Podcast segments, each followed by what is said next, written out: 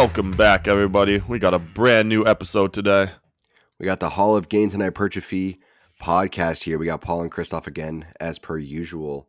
Uh, so we're gonna be uh, just having a basic conversation today. Nothing too serious. Just wanted to have some fun with it, and hopefully you guys can listen in and enjoy as well. No, this podcast is only completely serious. We never have any fun on here. There's no laughing ever. No jokes. Fitness, fitness is not a joke. You either live and die by the fitness or you just don't do it at all. Yeah, you're just not involved. You're like you're like um Ethan from H three H three whatever it's called, where he's like he's like, There's so many better things to do with your life than exercise. Hmm. He's got, probably got like twenty nanograms test in his system. That's actually like the the super toxic side of the whole gym world. Like if saying like if you're not hundred percent in this, like and you don't live and breathe every every single aspect of it, you don't you're not dedicated. Like that's that's such a toxic side of things. Yeah, I used to listen to a lot of like CT Fletcher back in the day, um, because his stuff was very motivating.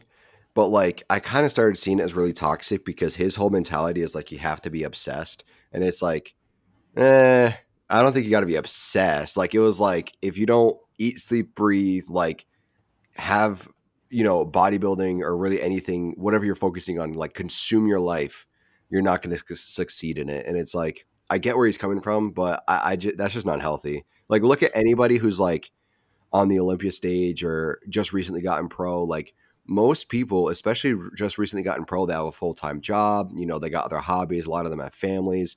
So I mean, you can't just like let something obs- like consume your entire life. So like that shit's definitely toxic. yeah, I mean, I just uh, you become too one dimensional if if everything you mm-hmm. do is just you know, I don't know. For us, it's the gym. Like if I only did the gym, I'd be I'd be. I mean, sure, it might be fun for me, but no, I would have no friends. Yeah. Yeah, I hear that.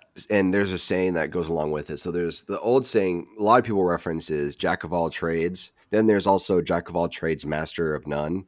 Uh, that a Mhm. lot of people say, but the real saying, the full entire saying is jack of all trades, master of none is better than master of one. Mm. So it's better to be kind of spread out a little bit and enjoy and know more than one thing than it is to only know one thing. Even though you're not a master at one thing, you can have you know different focuses in life, and I think that that's what gives life purpose. So like when bodybuilders have like uh, Q and A's on their Instagram and stuff like that, I always think it's funny to see like all the questions about bodybuilding, but then I'll throw in like. What other hobbies do you have? and they get all excited about it and like talk about their other hobbies because there's not there's more to it than just bodybuilding you know just because like their content is focused on it doesn't mean that that's all who they are you know like my coach he's huge into bodybuilding pro competing got clients and everything but he's huge into films he's like his own film nope, critic. nope. He does nothing else. He, Yeah, he only only he does, the gym. all he does is food and gym and clients um but yeah he uh he likes films so it's like you never know like what people are into until you ask them and i think that that's that's important I think that master of all quote you said. I think that's a Johnny Sins quote. yeah he's he's a that's a good example of a jack of all trades he's done everything Yes. in life but yeah, uh, getting into our main topic today, though, um, we just wanted to kind of have a little conversation on. Um, well, we could start with apparel and you know the things that we wear to the gym, things that we see others wear to the gym, and also kind of there is kind of a progression of what you wear when you're at the gym. Um, So like if you if you're like a per if, if I'm gonna say Joe Schmo, but if you're like some regular dude who's just getting into the gym, sorry, gotta say gal too. Um, but if you're just some regular person getting into the gym for the first time, pretty much 100% of the time you're wearing something baggy over because if you're in there especially for weight loss, you probably don't like the way you look. And so that's where the baggy sweats and the baggy sweatshirt comes in. And yeah uh, I, I know when i got started i was wearing like so i went to really when i got started was vanarchy and there's no when it comes to their atmosphere like the the actual temperature in the gym there's really no in between so it's either cold dur- like cold as shit during the winter or hot as balls during the summer because there's no there's there there are like space heaters and like little AC units but they don't heat the or cool the entire place so it my apparel there was just entirely dependent on whatever temperature it was that day. But like, let's say it was like a normal temperature, I could wear e- either way. Um, I typically wore like um t-shirt and uh like basketball shorts like that went down to like my knees like that's i don't The even have the 90s clothes look. anymore. Yeah it was awful but like that's what i was wearing um and then just like vans or like whatever shoes i was wearing at the time is is what i was typically wearing and then it kind of you know transitioned over time. I mean especially during the winter when it was cold in there it's like sweatshirt and sweatpants or even jeans sometimes depending on how busy i was that day and like that's how you stayed warm. So like when i so uh, anybody listening i'm coming up to massachusetts on thursday so when i come up there i'm going to at least train at Vanarchy once so if you're in massachusetts you know hit me up we- we might train or something like that but with that being said um, Vanarchy is probably going to be cold enough to where I'm going to need a sweatshirt and sweatpants for like the entire workout. So I might I might hit legs on Thursday there because legs is insane at Vanarchy from what I can remember. I don't know how many pieces they've changed or gotten rid of or anything, but um, Van legs there is pretty is always pretty fun. But uh, uh, yeah, whenever I train there during the winter, it's sweat sweatshirt sweatpants until I'm drenched in sweat and super hot. Then I'll slowly strip, but that's how that worked for me. Yeah, I know that when I first got into the gym, it was just whatever I like, whatever clean laundry I really had because I really didn't care what I looked like. Um, I did a whole lot of, you know, just the whatever athletic bottoms I had, and then just t-shirts and stuff. Like I didn't really care too much, too too much. But um, Mhm. I know for a fact that once I got like a month in and got like really serious, like I started to wear tank tops. I started to wear well, not tank tops, but those like athletic tan- tank tops. I'm not talking like a wife beater, but I'm talking about like um athletic cut tank tops, the ones that Okay. um like Nike sells and stuff like that. Yeah. And uh just different basketball jerseys too. Like I'd wear stuff like that to the gym. Mhm. Um but then at some point in my progression, I got confident in I don't know if it was confident in my chest. It probably wasn't because I'm not very confident in my chest. It was probably confident in my abs and obliques. But I started wearing muscle cuts. So muscle cuts tear all the way down your side. Yeah. And that just became easy for me because I had a I'm 6'4 and I'm pretty lean. And so it's hard for me to find, you know, shirts that fit real nice. So I have just a boatload of shirts that are either too square for me or too boxy and stuff like that. So I was able to just knock off the sleeves and the sides of those, and I have just hundreds of you know muscle cut shirts of just random things. Um, I mean, it, it makes sense because it's like if you you either get a shirt that's too short or a shirt that's too that's too wide. So if you get a shirt that's too wide, you could just cut it down so it's muscle cut essentially. yep, That makes sense. yeah, and that's that's also why I need to buy more. Uh, also, as we talk throughout this session, Paul and I are not affiliated with nor endorsed by any brands that we talk about. So just want to throw that out there before we start name dropping different brands. Excuse me. I agree. But um, like uh, a, a brand that Paul and I wear all the time is uh, Steel Steel Supplements. Uh, they do bundles all the time for their T-shirts, and I back when I got my first Steel shirt, I bought a large, and that was the size that I thought would fit me, and I put it on once, and it made my arms look fantastic, but it was almost like a crop top because of how tall I am, and so it's very difficult for me to wear that. And then you know I buy the extra large, and I still have a little bit of space inside of it, so it actually gives me. I actually like buying bigger clothes um, because it gives me a goal. Like I want to fill out this shirt, like I want to fill out this sweatshirt, something like that. Pants, like I I I bought slim fit pants for the majority of my life because I've been thin, and uh, this past summer I've tried to put on my teaching slacks that I like my slacks that I just own for teaching, and my quads just got stuck, and I was like, you know, that's a good feeling right there. Yeah. So I, I think that you know it's an interesting progression to think about for where you go, where you start from, where you go. Um, Yeah, I mean, shirt size does kind of tell a little bit of a story. Um, my goal in bodybuilding was always, uh, until relatively recently, it was always um, 3XL. I wanted to get to big enough to need a 3XL shirt.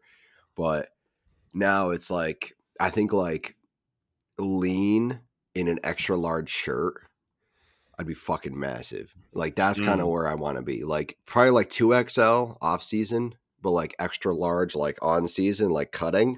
I think would be like my ideal spot that I'd want to be. But now it's like, be I'm not the leanest right now. I'm still working on it. I'm going on actually more like a keto based diet soon, according to the meal plan, just because I didn't really. I'm losing weight, but I'm not losing fat, so we got to cut out more carbs. But um, I'll be uh like right now I'm like a large kind of, but with a decent amount of fat, um, at least enough to like um, not have super vascularity, you know, not super vascular or anything, and then uh, kind of see my like upper abs a little bit. That's at least for me on the fatter side. So um, that's where I'm wearing a large. But once I lean out and trim down a bit, I think I'll be give or take like a lot like a medium, like just like squeezing into a medium though. Like I'm the wearing a medium medium.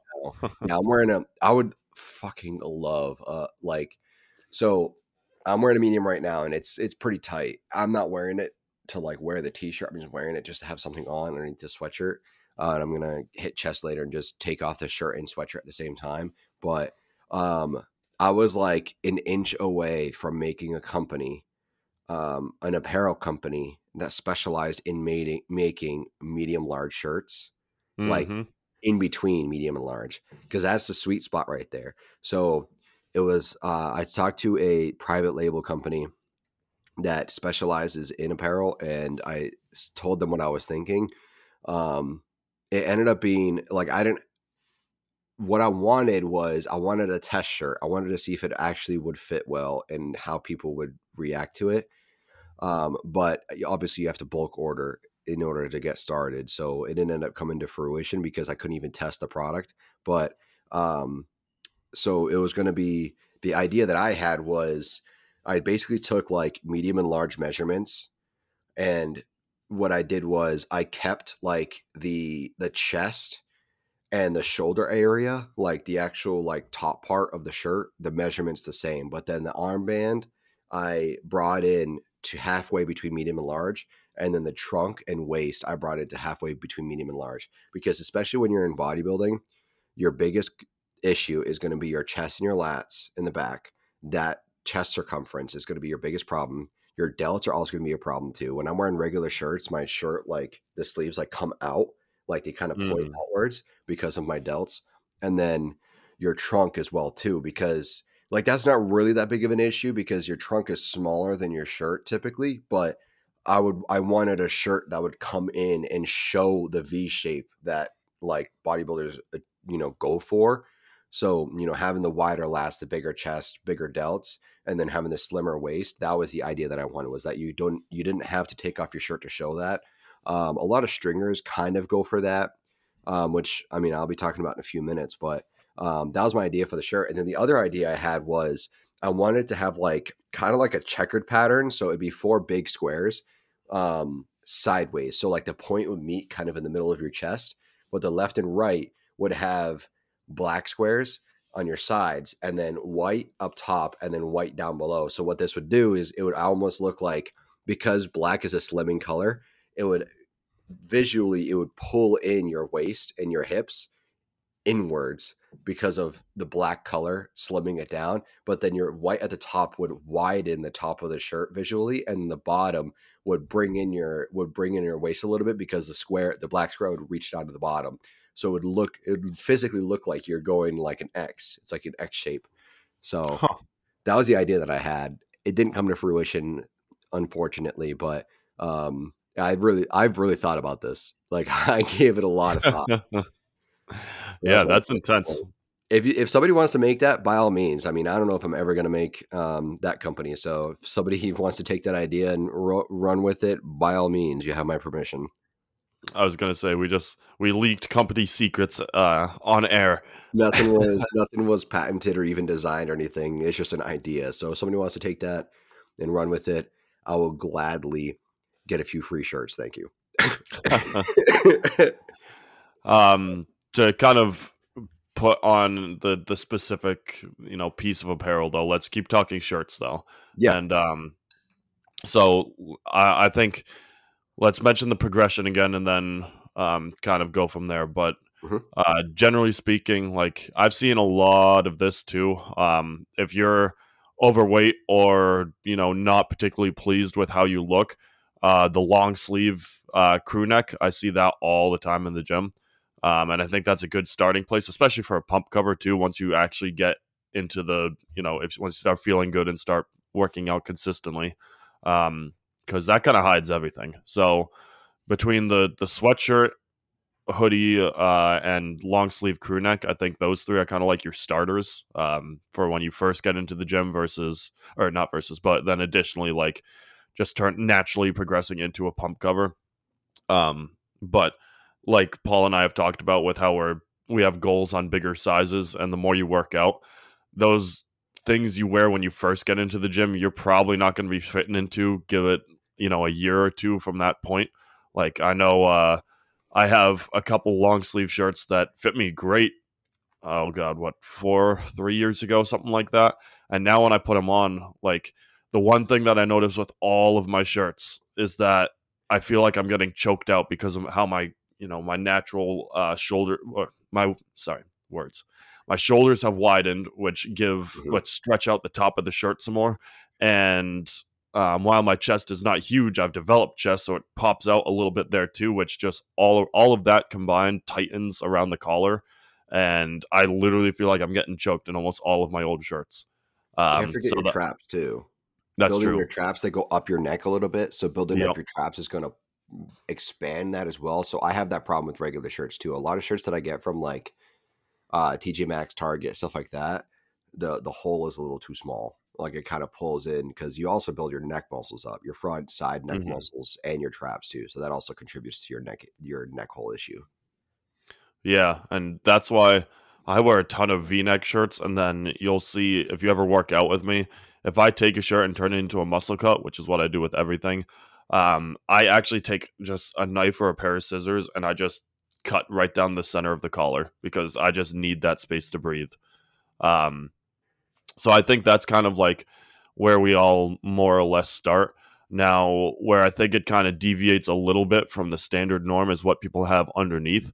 Because I see some people wear, like you had mentioned, wearing that 2X, 3X, like uh, in the gym that's, you know, well oversized, and I know that's very very popular when you uh, start getting into the bigger side of uh, the gym world because I don't know if it's from hiding you want like a t-shirt pump cover or if it's just from how the look is, but I see it across the board uh, within higher uh, gym world, I guess I could say.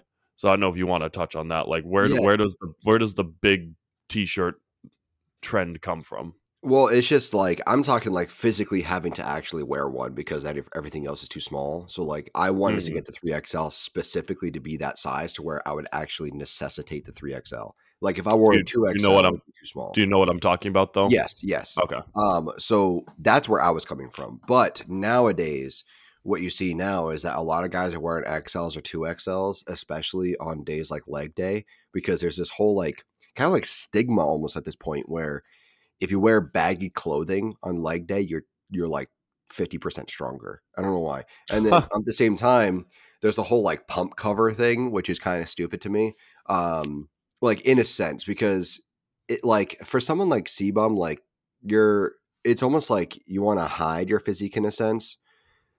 Uh, so when you take off when he takes off his sweatshirt and like he's lean for a show, like right now, like right now, he's like about two weeks out from the Olympia. Like he's getting real fucking lean right now. So like if he goes in wearing a baggy shirt and then he takes that off for like a like a pretty tight stringer, like everybody's going to be looking because he had that pump cover on. You don't know what's underneath until he took it off. But these dudes like Joe Schmo over here, who's been in the gym for two months, thinks that he's going to take off his pump cover and the gym's going to mm. be silent. And it's like very, very, very few people could ever make a gym go silent from taking off your pump cover. I've never seen it happen, first of all. So that's kind of where the big baggy shirt came from is that they could like wear the shirt and they're like, oh, I feel skinny, blah, blah, blah. And they take off the shirt and they're like, oh, shit, I'm actually kind of jacked. Like that's kind of, I think, where it came from and the whole like social media kind of aspect of pump covers. But um, I think you just need to like, for for general confidence, atmosphere, you know, culture, stuff like that. Just wear good fitting clothing that isn't gonna rip, that isn't gonna um, you know, you're gonna grow out of too fast. Obviously, like for me, I have that issue where I feel like my clothing's constantly changing because I'm bulking, cutting, bulking, cutting, and then you know, I kind of like even when I am on the cutting side, medium is still kind of too little small, so it is still kind of tight. Um, so just find like good fitting clothing and kind of run with it. Um, especially like like shirts is a big one because when people are looking at you, they're going to see the shirt the most. Um, not to mention if you're wearing anything on your head, like a hat or anything like that. But let's say your shirt, that's what's going to really people are going to really associate with you. So if you're wearing a baggy shirt that just doesn't fit well and kind of goes over your elbows and shit, um, then it, that's what they're going to associate with you is clothes that don't fit well. So if you wear a good fitting clothing, good fitting t-shirts, even in the gym, it's just gonna it's just gonna elevate your actual perception. Um, obviously, I'm not some stupid like dating coach or some shit like that. Um, but that's just typically how society works is that when you have better fitting clothing, they're gonna put you at a higher status level in their head because you're you know how to shop for yourself and you know how to wear clothing for yourself. So something to keep in mind. In my head, I have absolutely silenced many gyms. yeah. In, in my head. One person's like glances at you for a second, you're like, I fucking knew it. Everybody was looking, I fucking knew it. That I know one I, kid over there glanced at me for a split second. I knew they were waiting for me to take off my pump cover. Sometimes I'd, uh, and this gets a little toxic. Sometimes I'll take off my pump cover in a direction of someone. Like if I if I get like a if I think I get like a bad look from someone, I kind of do my you know when you stand you finish your set and i'm the person that does like the 360 hands on the hips looks at everything yeah, in the gym yeah. so if i think i get a bad look from someone i'll just kind of keep eye contact with them and then just take off my pump cover um because i wear basically one sweatshirt every single lift and uh yeah. I I will and it, I struggle with it because this sweatshirt even is starting to get a little bit small on me. So I'm sitting there like trying to get my arm through the through the armhole and eventually pull it off over my head. And I'm like, yeah, everybody just saw that, and in reality, nobody cares. Yeah, exactly. I wear I wear sometimes I'll wear shorts under my, especially for like day. I'll wear shorts under my under my like joggers or pants or something. So when somebody's looking at me, I'll just pull down my pants and look at them between my legs from behind. but I'm just kidding. Um, but yeah, no, there is that whole like kind of confidence thing behind like uh behind uh pump covers and I I kind of do it for just myself, like because what I'll do, like today, chest day. Chest day is one of my favorite days to do this. What I'll do is I'll get like a chest pump going or like start my workout and start sweating, and then I'll take it off and then immediately kind of like go into posing or or flexing in general, contracting it, and just kind of see where like I am underneath the clothing. There there is a little bit to it, but I mean, I know I'm not going to silence any gyms anytime soon. Like that's going to take a decade if I even get to that point, but typically you could also tell like usually like when you're under when guys are under bigger sweatshirts you can kind of tell when these dudes are built. But uh it's these you know most guys aren't like that typically even even pros like like most pros like i would say like 95% of pros they have to tell you they're pro in order for you to really know um because it's like it's especially nowadays i mean we've talked about this before on the podcast it's it's um very watered down. The pro card's very watered down. Not to discredit it at all, but I think that what you're placing is and what show it is is more important than actually having a pro card at this point. Like, so if you're like, oh, I like if you won like a national, like the national championship or some sort of national show, that's more important than like winning overall national is much more important than getting your pro card because it's so watered down now. So it's like these dudes are like, yeah, I just recently made pro, and I'm like, I mean, that's great, man. I'm How, how'd you do it? Like, not, yeah. Well, I mean, when I'm talking, like when I'm talking to them, it's great. But like, I'm not really saying anything about it. But like, I'll see guys on social media like recently make pro, and I'm just like, I mean, okay, I don't really see that personally as like a pro look. Um, I think it would need more work, but like, it, it's that's the problem too. Is that especially men's physique, especially men's physique, when they're wearing a sweatshirt and pants or something, almost never can you tell that um, they're pro or like bodybuilder because you know they don't judge legs so typically a lot of men physique guys don't focus on legs which is kind of changing now which is great but like when they're wearing you know they're not men's physique competitors like my, you know i'm going to be one coming up soon we're not the biggest dudes ever you know but we're going to be some of the ideally some of the most diced on stage, but actual size not that big. You know, a lot of a lot of men's physique competitors are under 200 pounds, which when you're wearing a sweatshirt, you can probably get away with a large sweatshirt and not really show much. You know, but that's just how it is. It also depends on the guy too. I mean, I know some dudes are off the top of my head, their arms fucking explode out of sweatshirts, but that's their one like pro, I guess. Their one like big strength, for instance. Yeah, I I think that's an interesting way to think about it too. Like how you never know. It's that whole you know don't judge a book by its cover type thing. Like you never know what's what's underneath, but sometimes you can tell. Um, yeah, yeah. If so, they're really huge dudes, you can tell. But I mean, that's all. That's all fitness is. Is one hundred percent judging a book by its cover. That's all it is. You know, if you're judging someone based off their personality, fucking half these pros wouldn't be pros because they're all assholes. Like yep. fucking half the men's physique dudes in, in, on the Olympia stage are awful human beings. Like it just sucks to say it, but it's true. I mean, you're going to get just like any large group of people, you're going to get the general population, and the general population is, you know, not the nicest people. I mean, as far as like I'm saying, when you assume some, someone's a good person, you can also equally assume that someone's not a good person. So you're going to get a good mixture of everybody because it's a general, you know, population of people. Um, and the same thing goes for like, uh, where is it going with this? The same thing goes for like how uh, the the the class is portrayed, right? The class is actually like competed in.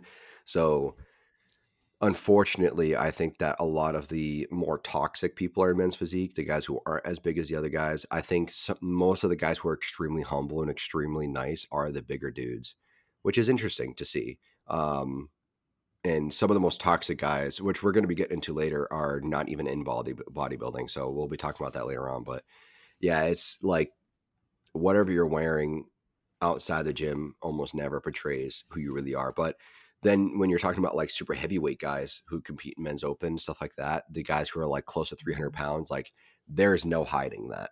Like there's dudes that I can think of off the top of my head where no matter what pants they're they're wearing, you can tell they got fucking legs, dude. They got trunks but that's just part of it you know that's just part of mm-hmm. the the the actual like bodybuilding essentially you're gonna not be able to fit in it like look at fucking kai greene dude he can't even wear proper pants or sweatshirts because he's so fucking big granted he's also on the shorter side but like his sweat his lats like if he were to do a handstand you could rest a plate on his fucking lower lats so wearing a sweatshirt is not exactly the easiest thing. And most pants for him, because his legs are so big, like he has to like wear specific sweatpants and stuff just to get by.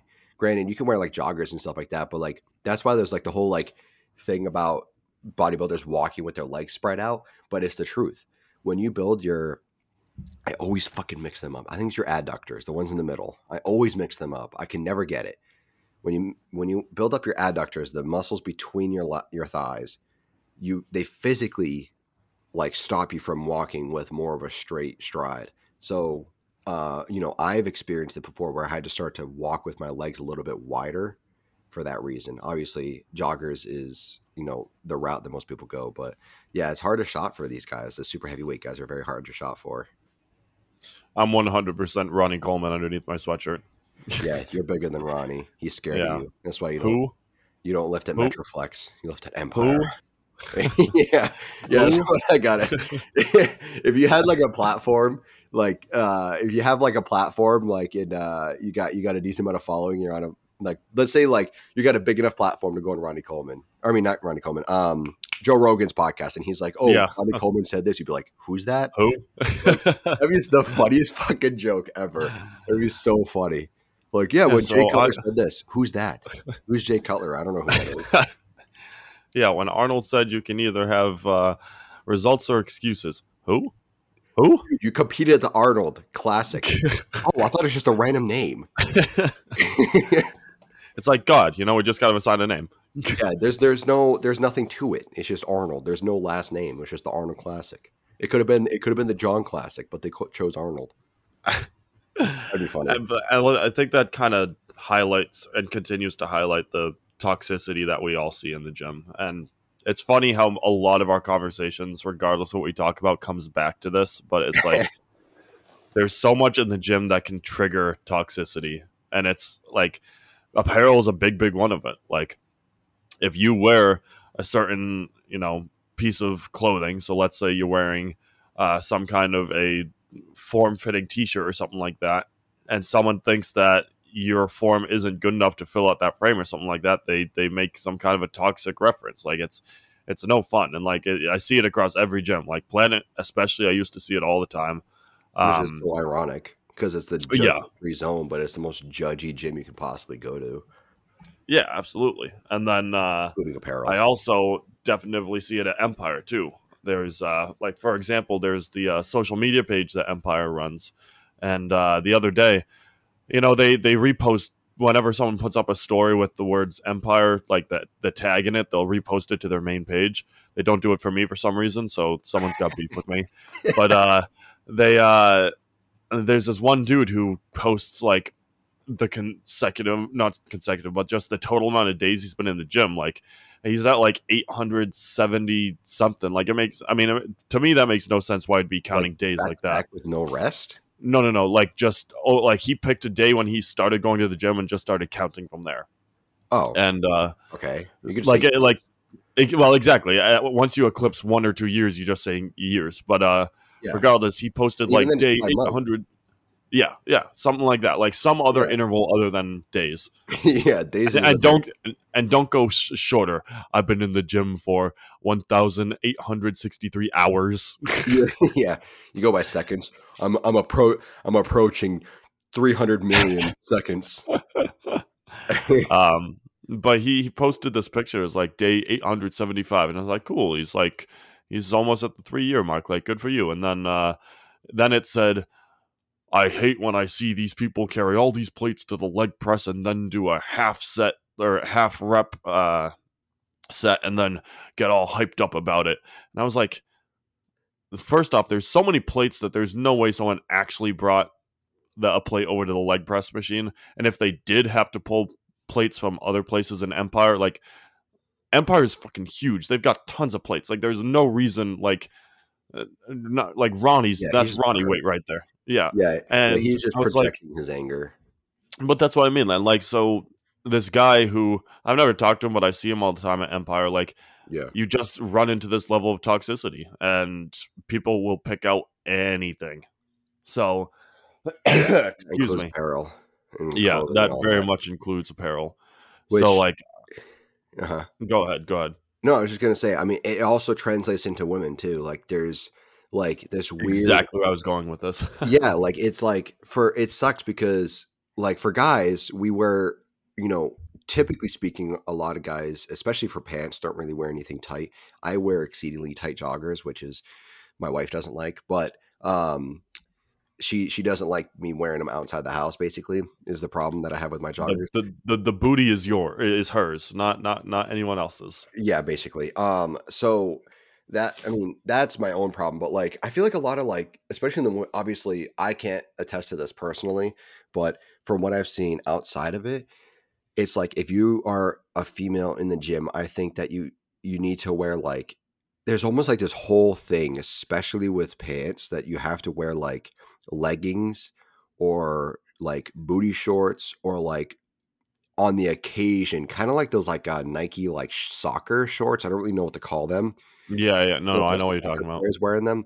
That's the only like three types of pants you ever see on women in the gym. It's almost The- never anything in between. And The it's gray like, sweatpants too. on, on occasion, on occasion you'll see that, but um, like I'm like, what? What's this? I don't get it. Like I don't like. Like what? It, why do you need to wear that? Like what? What's the what's the thing? What's the thought process behind it? Because it's like typically when I wear things to the gym, I'll either wear something that um complements whatever I'm working on. So like today I'm wearing a stringer because I'm hitting gym, for instance. Or it's of course I'm hitting gym. We go gym. Oh, I'm hitting gym. We go gym. No, I'm I'm hitting chest today. So of course I'm gonna wear a stringer so I can see my chest, and then I'm also wearing like relatively tight joggers so that like when I'm posing in the locker room after, it kind of gives like the whole like physique look. But like when you're when you're a female wearing like joggers and you're hitting arms, or not joggers, leggings and yoga pants, and you're wearing you're hitting arms. Like I just don't get it because it's like some of these like it sucks. Like I think there's got there's got to be some sort of stigma behind it, right? There's got to be some sort of like you don't really go to the gym if you don't wear like like Well, pants that literally like your butthole sucks the fucking fabric into. Like I don't.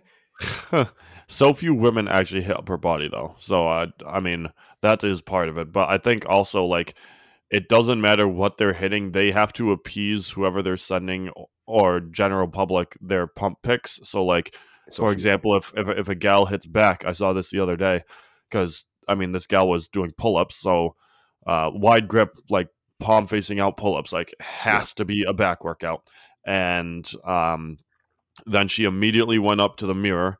And this is in front of everybody, mind you. Not even like going to the gym too or the bathroom or something like that where you can take better pictures, but like just in mm-hmm. front of everybody, in front of the big mirror, taking the that weird turnaround booty picture thing that Yeah. gals do. Like even though she only hit back. So yeah, I, I there must be I mean, I think it has to do with, you know, appeasing those who you're sending pictures like the the dopamine hit of I mean, I don't Yeah, get this a ton, excuse me, but like uh if a gal posts a picture and if she's a fairly attractive gal, she's probably got at least a couple hundred dude horny ass dudes in her DMs commenting on it, and she gets a dopamine hit off of every single one of those, like a brief little, "Hey, I did good because this dude thinks I I look good," and uh, so even though this particular gal hit back, she probably posted the booty pic, like emphasizing the booty just to get a rise out of the dudes. So yeah, that's fair. Yeah, it's just it's just this weird thing that I see because it's like even people who are like just starting in the gym, they already have like full matching outfits from Gymshark and shit, and it's like, okay, I mean, I guess if that's really what you want to wear, that's completely your prerogative. You're you have full right to wear whatever you want to wear to the gym as long as you're covering everything. But I just think that there's there's there's obviously that stigma behind it where like and then that obviously ties into like no matter what you hit, they have to like show the side of their butt, like doing that like weird back flex leg pose thing. But yeah, that's just that's just I mean, obviously we're not in that world. We don't experience stuff like that, but Well, I, I men- think I think guys have the opposite side of things. So regardless of whatever we do, we do generally speaking some kind of a front double or something like that. Like Yeah, you see a lot uh, of uh yeah, you see a lot of front front double and a lot of well, if they do it properly, a lot of side chest is what you see a lot for guys. yeah, but it, and they'll hit that regardless of what they hit. That's more so my point. Yeah, I mean, yeah, it depends. I mean, I guess it depends because for me, like if I'm hitting legs, I'm not going to do a front double. Like I don't flex any of my upper body. I just flex my lower body. Um, so I'll just flex my legs. I'll just pose with my legs. I'll even like do these weird ass poses that aren't even actually poses just to see the muscle group. So like I'll kind of like turn around and like when I'm taking a video, I'll, like kind of flex my hamstring just to see my hamstring flex. So like I guess that's just how I do it at least. But yeah, there is that whole stigma thing. So you you you do got the guys who are like um making sure that they can wear like wearing clothes that look good in their front double side chest stuff like that all the time. Um, but then you get into like that's another problem with guys is that there is more of a focus on upper body and proportionate. Like for women, it's a very very especially in like women Have a dumpy and nothing else. yeah, literally, that's it's such a heavy leg focus that they end up hitting like three or four leg days a week and like two or three upper body days. And those two or three upper body days are like combining tons of different muscle groups. Obviously, you don't want like a super wide upper body. You know, I mean, it, it all depends on whatever division you're competing in. But for men, no matter what we're competing in, you have to have a solid upper body. So there is always going to be that like a little bit more focus on upper body. Uh, so when you're getting clothes, you got to take into account whatever your strengths and weaknesses are. So for me, my arms are kind of a weakness. So those steel shirts that you're mentioning, or like I'm wearing a raw shirt right now, that are like part of those like bundles where you just pay shipping. They sh- they fit really well because they're wider around my chest and my lats that I'm going to need the size or the like actual size of the shirt for that I buy. uh, So I buy according to my my chest wherever that's at at the time. But my arms, my problem with my arms is that they aren't they're a little bit smaller than the rest of my body. So the shirt, I need the sleeves to also kind of like elastic inwards from the actual armband, which is what those shirts do, as you know. So that's why those fit me so well. But if I get something from like TJ Maxx or Target or something like that, they don't take that into account. So the sleeves are pretty stiff and pretty straight. And that's where I get the poking out thing. But then, like, you know, guys might have the opposite problem where you have bigger arms and your chest is a little bit smaller. So you got to buy a cord into your arms because some guys can't get their fucking arms to fit through the damn hole. So that's another thing to keep into account is whatever your strengths and weaknesses are. Outside of gym clothes, I don't know if I've actually bought regular clothes in a long time because, like, I just I don't ever buy them. Like, Yeah, I I have never stuff that either. I have stuff that fits or kind of fits, and I just I run with it. Um, I don't know. I think I the like last time I actually bought clothes was Uh-huh. the the steel bundles because I like those because they're cheap as all hell. But Yeah. uh, It's like 10 bucks for shipping and you get a free shirt. Well, it's yeah, like $10 shirt if you think about it and then just samples of shit after. yeah. Excuse me. Um, yeah, and I uh, I I also have been kind of looking at stringers now that I'm actually allowed to wear them because you know at feels PF I you're not allowed to wear them, which is the Yeah. dumbest. Actually, pause. We're going to talk about that too. How dumb it is that you can't wear stuff at a PF. Here, here's our daily or our, our weekly bash PF time. But uh, the Every fact week. that you can't wear a stringer really upsets me because. Paul and I, I mean, we've talked about it, but a stringer in essence is just a piece of clothing that covers up your privates as a man like because you generally like in public you don't want your your you know your your nipples your tatas showing um in public and stringers can cover that um but it allows you to see so much more of your muscles that you're hitting. So i know you like them for chest day. I like them i don't i don't really ever wear them but i love them for shoulders just because i can see everything on my shoulder but that's like the beauty of that style of clothing you're able to see all the muscles and when that gets banned from somewhere that's so like hey don't have gains today like that's that's literally what that's saying Yeah, I mean, I think it depends on whatever your level you're at, which is kind of what we were talking about earlier. Like there was there was a stage where I I didn't even know what a stringer was. Then all of a sudden I find out what stringers were, and I was wearing them every single day to the gym, no matter what I was hitting. And then now I'm kind of like I kind of wear clothing that, like I said, complements whatever I'm hitting. So like if I'm wearing, like if I'm wearing a stringer, it's most likely chest, maybe shoulders, but most of the days I'm wearing a steel shirt of some sort um, arm days i'll usually wear like one of the smaller ones like medium um, so that you know it kind of when i get an arm pump, it kind of pushes the sleeves upwards so i can just focus on you know whatever i'm hitting there but the stringers you know you're gonna there's plenty of guys who are go who go through phases where that's like all they wear which is something obviously like i said that i did um same with like different types types of pants you know short shorts stuff like that but the stringers also are going to depend on whatever company you're buying them from. So for me, Jed North fits properly. Um, it's it's a little bit more elastic. There's a little more uh, spandex in it, where a lot of guys like Gymshark, which is a little bit more cotton. I believe it's more cotton, more like feels like a regular shirt in a sense. Uh, so it all just depends on whatever route you want to take. So for me, I like Jed North, but not everybody fits well with Jed North. It doesn't fit their physique well, but for me, it fits well for me. So stringers is also another brawl game you have to kind of take a look at. amazon essentials save on that money Yeah, the Chinese made stuff. yep I, I say it jokingly but in reality i basically only buy from amazon so it is what it is um yeah, but yeah i uh let's see i i think we've we've covered to upper body pretty well though Yes, i mean that's sure. that's more or less like everything you could possibly wear.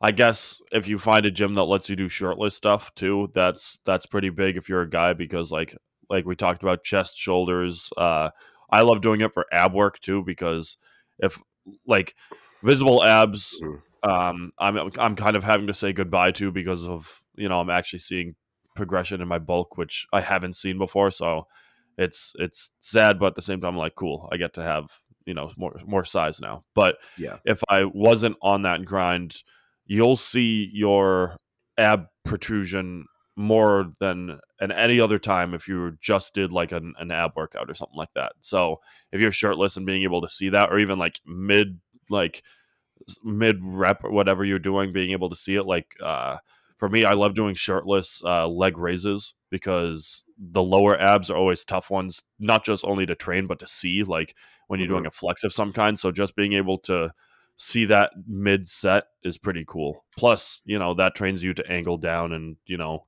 tighten up your core while you're doing the the actual exercise. But that's a separate conversation.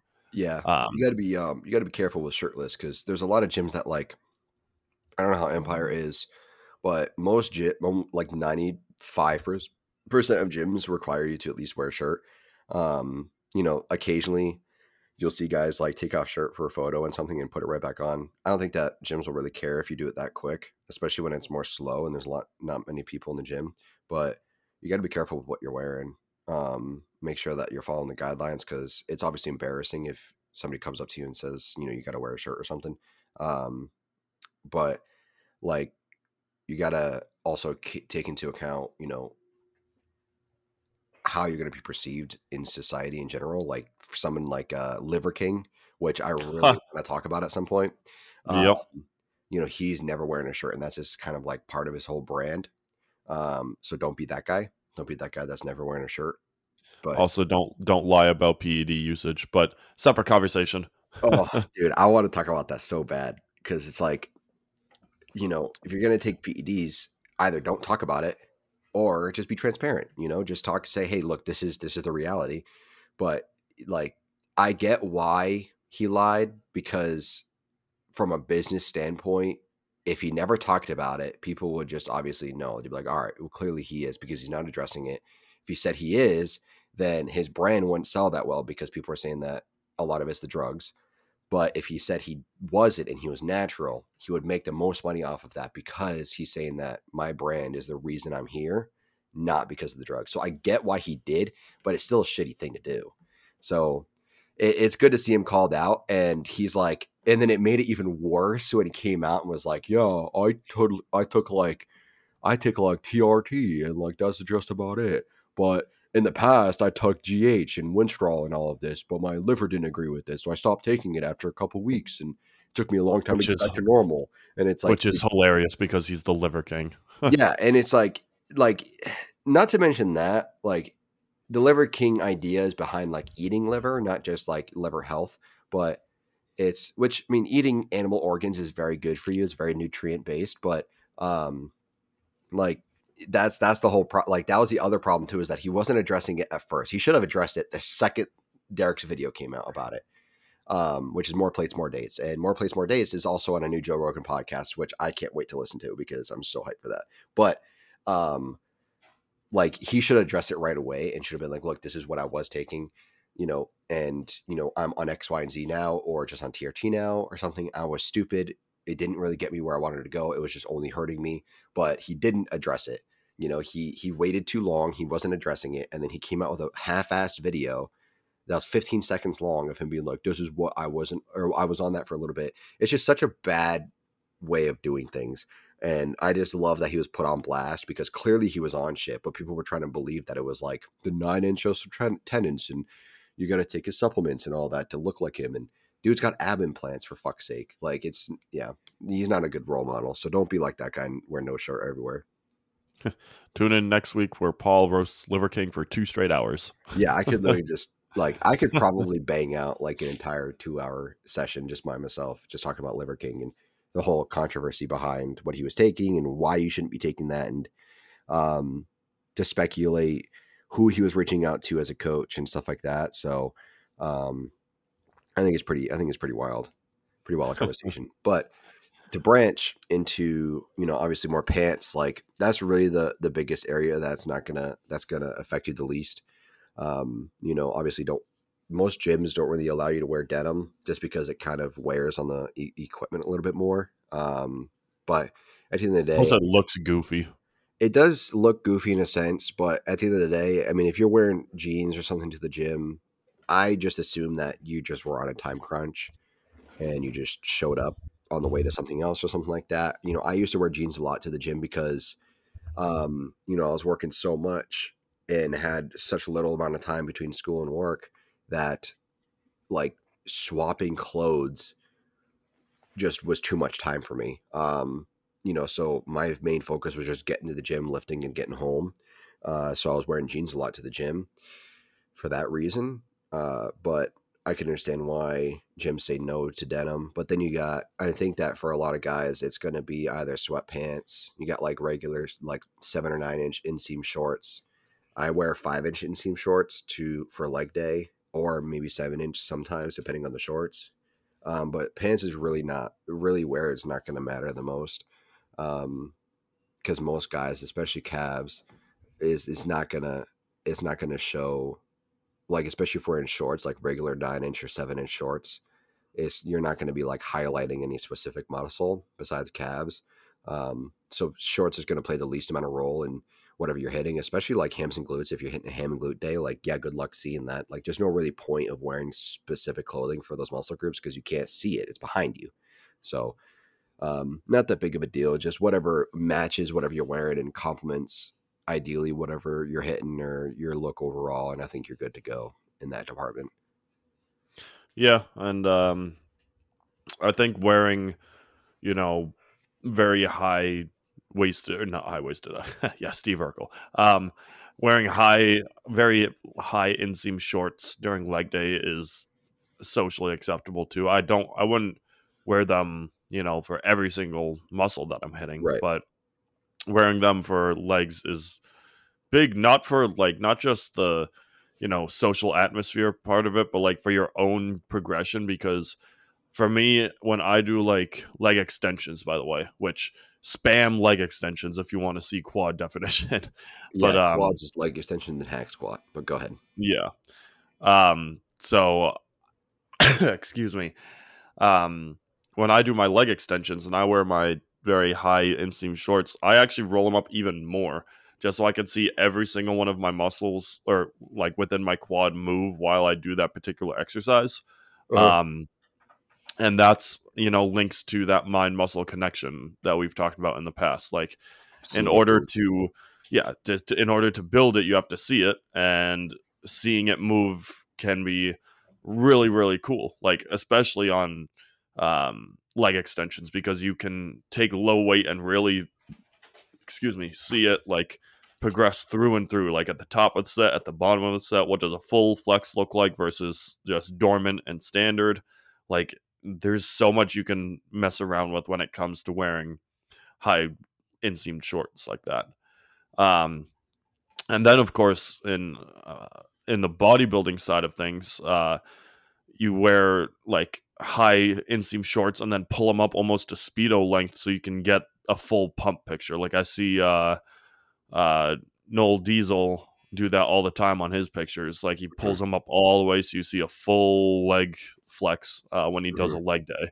And i think that's you know a totally okay reason why you should be wearing shorts like that um because think about your basketball shorts situation. You can't really pull those up and get away with some kind of picture. There's just too much fabric there. Like it, it doesn't work.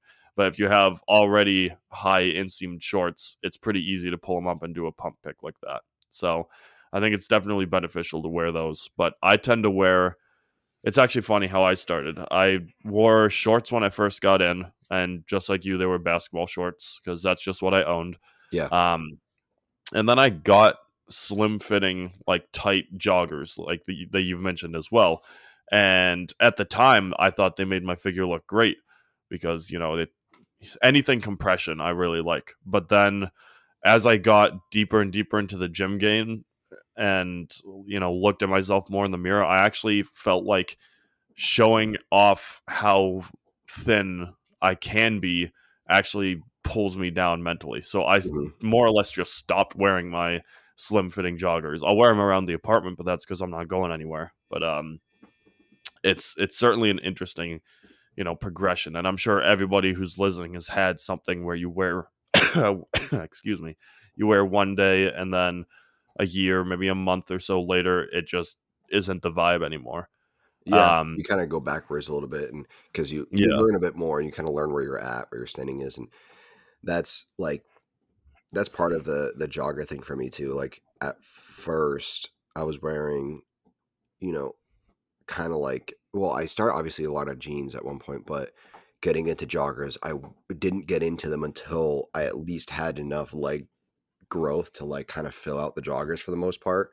um, especially having like uh you know the, the wider the wider leg will look with the quad sweep you know a quad sweep is going to play a lot of role in how wide your legs look and how big your legs look when you're wearing tighter clothing like joggers so that's when i really started wearing joggers was at that point um so i can definitely see like if i didn't have the leg muscles i do i wouldn't be wearing joggers for that particular reason.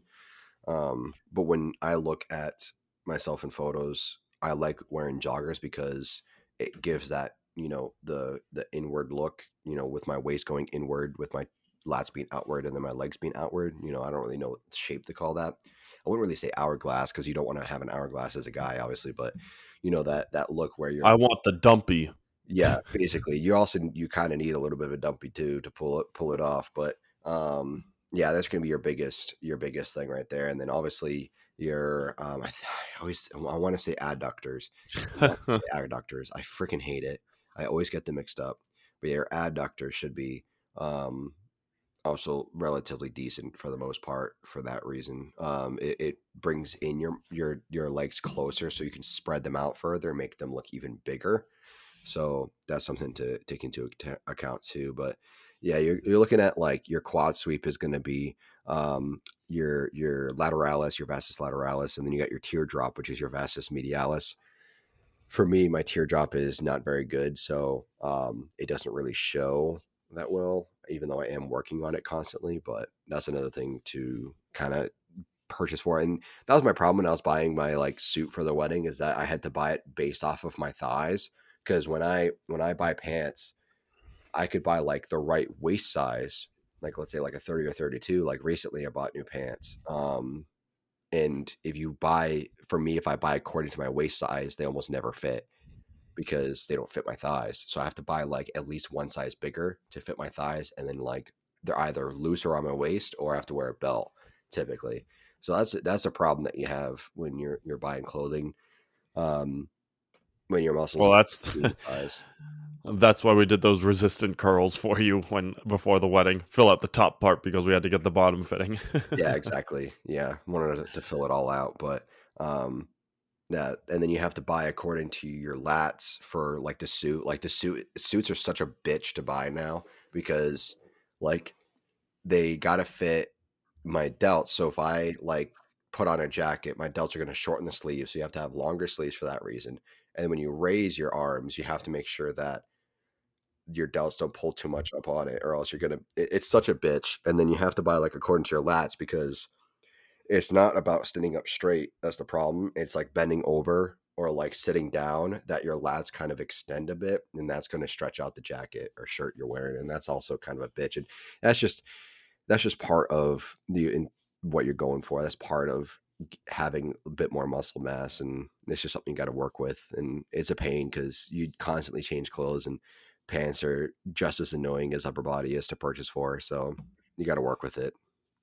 I actually have a really funny story when it comes to suits. Um, I love wearing suits because I just am at my most confident, like, and feel my most as- like self when I'm wearing a button down and some kind of a suit.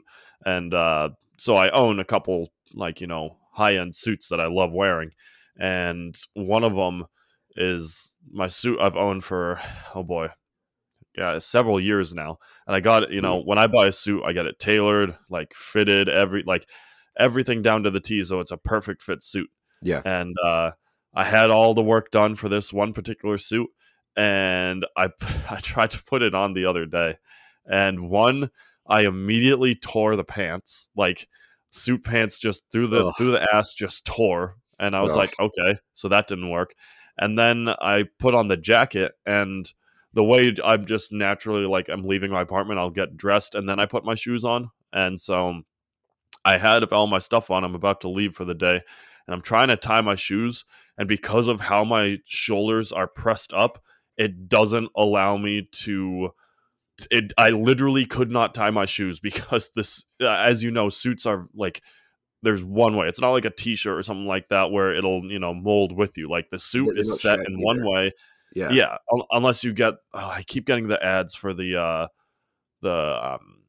It's like the ad is this dude doing backflips in a suit or something or something like that. Th- What is But, it um, with like latex in it or something? Yeah, it's it's like ten percent cotton, and it's just like you're wearing a piece of Oh. plastic at that point. Interesting. Yeah, if it's mostly like latex or spandex or something like, well, not latex, mostly spandex, then it's gonna look. It's also gonna look weird, probably too. It's gonna look shiny.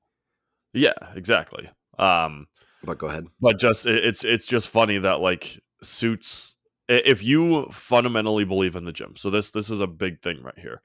If you fundamentally believe in the gym you will be able to attain your gains. But if you only focus on the day to day you won't be able to achieve any goal that you want because that's too small of a time frame. So use for me honestly using the suit as a you know belief system with for the gym worked wonders for me because when i put it on and bent down to tie my shoes. I mean, I even tried it sitting down and I couldn't even do it sitting down. Like being able to have that moment just like made me smile because this was a perfect fitting suit not Mhm. even 2 years ago. And now it's at the point where excuse me again. Now it's at the point where I fully cannot like do mobility down to my feet. And I'm not a very flexible dude, so the like just being able to do that from a seated position is pretty big for me. And so not being able to do that was such like a boost for like my belief system in the gym because you just don't see the results day to day but when you start to outgrow certain pieces of clothing or fit into things that you never thought you'd fit into Mhm. that's pretty big like i actually have a bundle of clothes that i uh, um, got from a former coach of mine who you know had all this gear like really top end gear from when he played and it's all 3x because this was a big big dude. And i just every day i'm like all right one day i'm gonna fit in that. Mhm. and it's it's a really good goal to have. So using clothing as more than just clothing is kind of the point that i want everyone to take away from this because if you're able to use clothing as your motivator rather than just an article that you're wearing like that becomes a huge part of it I moved down here, before I moved down here, I had to buy a few suits. Um, and when I bought them, I bought them from this private label company that basically um, purchased. They made suits for Brooks Brothers, uh, so it wasn't it wasn't Brooks Brothers suits themselves, but it was the company that made them for Brooks Brothers. So it was, essentially like um, you know Brooks Brothers buys it from them and then relabels it. So um, it was that that company. So you could buy it kind of like in bulk in a sense, like warehouse pricing at the store that I went to, um, because that's where they actually make them. I went to the actual factory itself. So when I bought those suits, I had the um, measurements done for when I was moving down here. So I had to move to Colorado and then down here. So I was wearing I was wearing the suits in Colorado, but then when I moved down here, um, they I didn't wear them for a while because I was working from home. I was working digitally, and then uh, you know obviously that took a while to to kind of get worked out, and then a couple of years after I bought them and haven't worn them for like at least a year and a half, I put them on and they didn't fit at all. The shirts kind of fit, but the sleeves didn't fit. There's no way in hell I could have made it work. I mean, I could have maybe potentially brought it to a tailor and they maybe could have fixed it, but even then, that's a bit stretching it. Um, the I didn't even try. I don't think I don't think I tried on the pants. It definitely would have been too short because that's the other problem too when you're buying pants when you have bigger thighs and butt and stuff like that is that you're, it's going to pull the pants up naturally. So you got you got to buy a longer length. Like recently, I bought 32 for length, and I've always been 30. Uh, so it's my first time ever buying 32s. But hype what's that? hyped yeah, for real. It's like I got taller, but not really. It's just my pant length, my inseam or my um yeah, my pant length inseam needs to be longer. But um yeah, so it just they, they didn't fit anymore, and they were custom made suits to my measurements, like to every single Yep. measurement. I did have to get them tailored just to kind of fit them a little bit better, but um they're all custom made and it's really expensive, but they don't fit anymore. So I mean, I should sell them now, but that's the other problem. It's just you're you're it's when you're buying stuff that needs to be altered, it's ne- it's never going to fit for a long period of time. That's why I rent. Like I rented the suit for our wedding because I knew that at some point that's ne- that suit's never going to fit again. So why purchase a suit when I know it's not going to fit later on?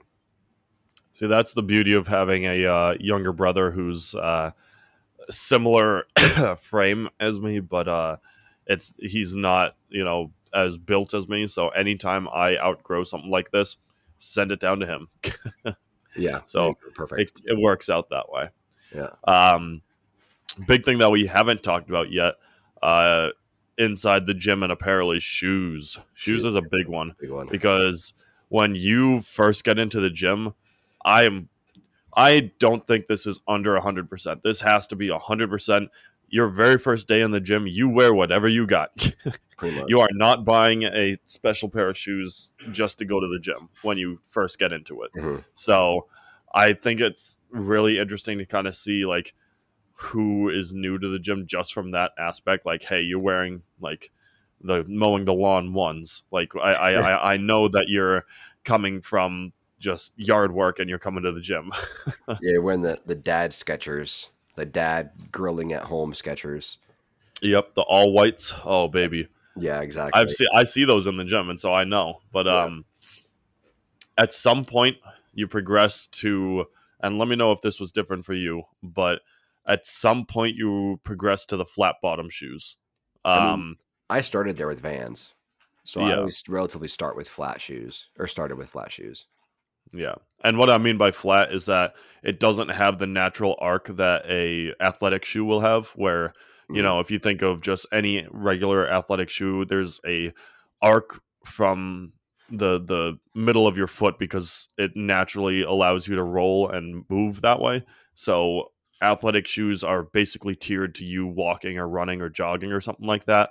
Whereas flat bottom shoes are meant to give you a very firm base for whatever movement or exercise that you're doing, um, be- which becomes huge once you get into, you know, the three core movements. So not really so much chest like uh, bench press, but um, for squats and deadlifts, like having flat bottom shoes is huge when it comes to that because it just gives you that baseline of stability that you really, really need. Yeah, and you you should never be, especially like deadlifting and squats. You should never be wearing like running shoes or athletic shoes.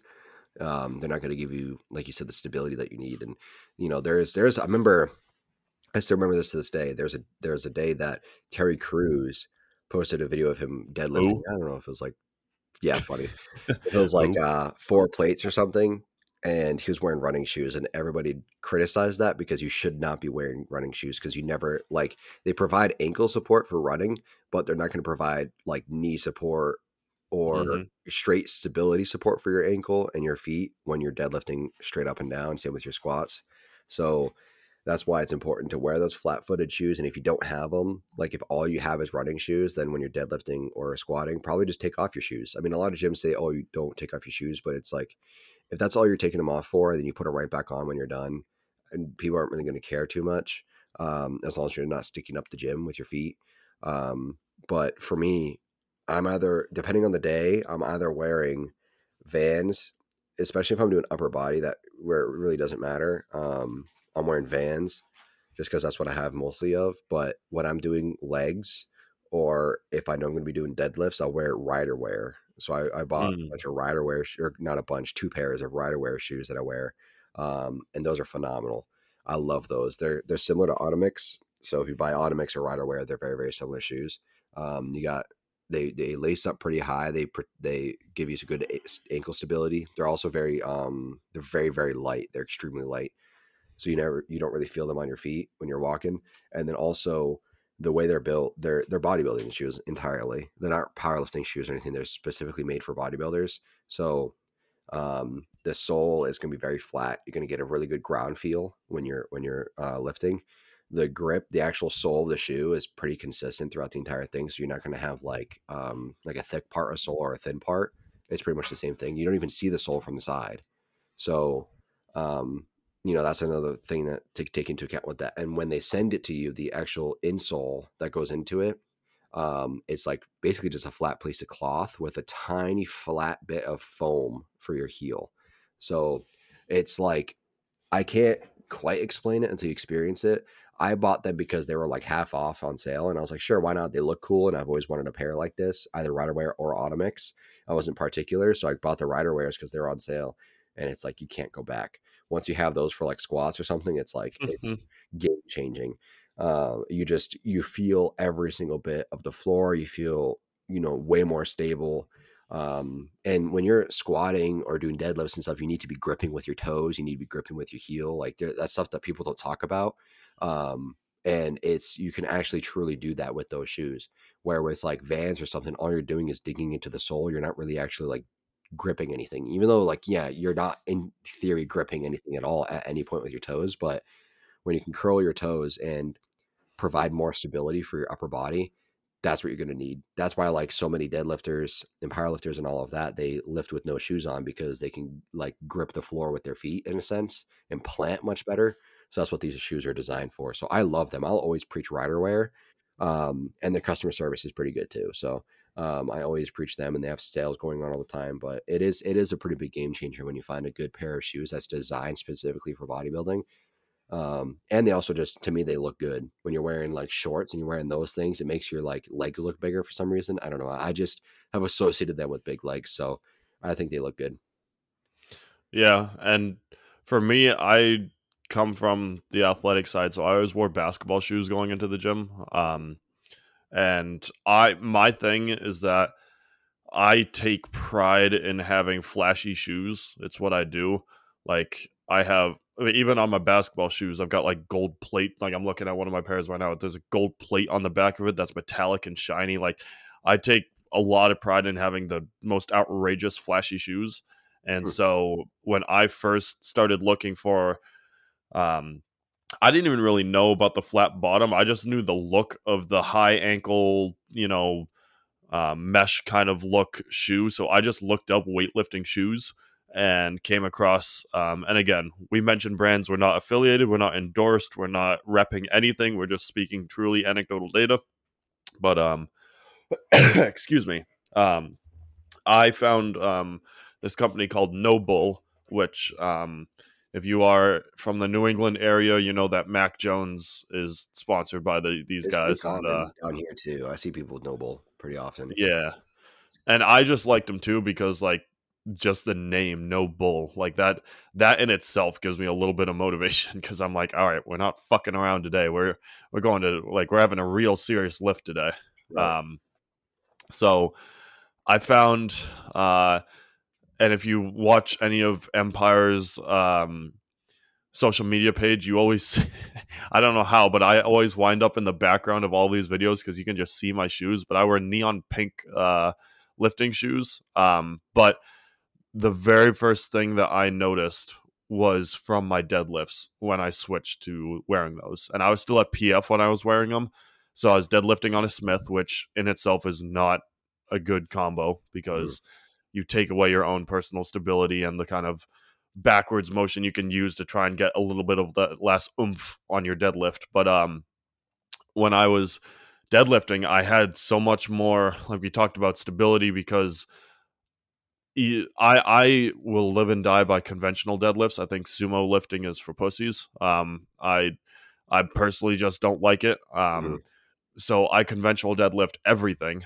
Um, I also don't cross grip it, but that's you know separate conversation. But um, I deadlift and immediately was able to bump up my weight just because. And this also happened when I bought wrist wraps. Um, to latch onto the bar. Of course, that's again another separate conversation. But um, all of that, it, it wasn't like I added hundred pounds to my deadlift just from shoes, but I could feel myself a lot more comfortable moving the weight that I had been, you know, one or two repping. Um, mm-hmm. So it's a lot better to have that base of stability. I've never done this sh- the no shoes thing. I do see it all the time at Empire, so I'm curious, and I probably will try it one of these times. Mm-hmm. Um, but having some kind of a flat bottom is going to make your life a lot easier. And I even notice it when I'm doing arms, which is kind of weird. But when I do like my very first arm movement that I do every single time for an arm workout is a standing hammer curl.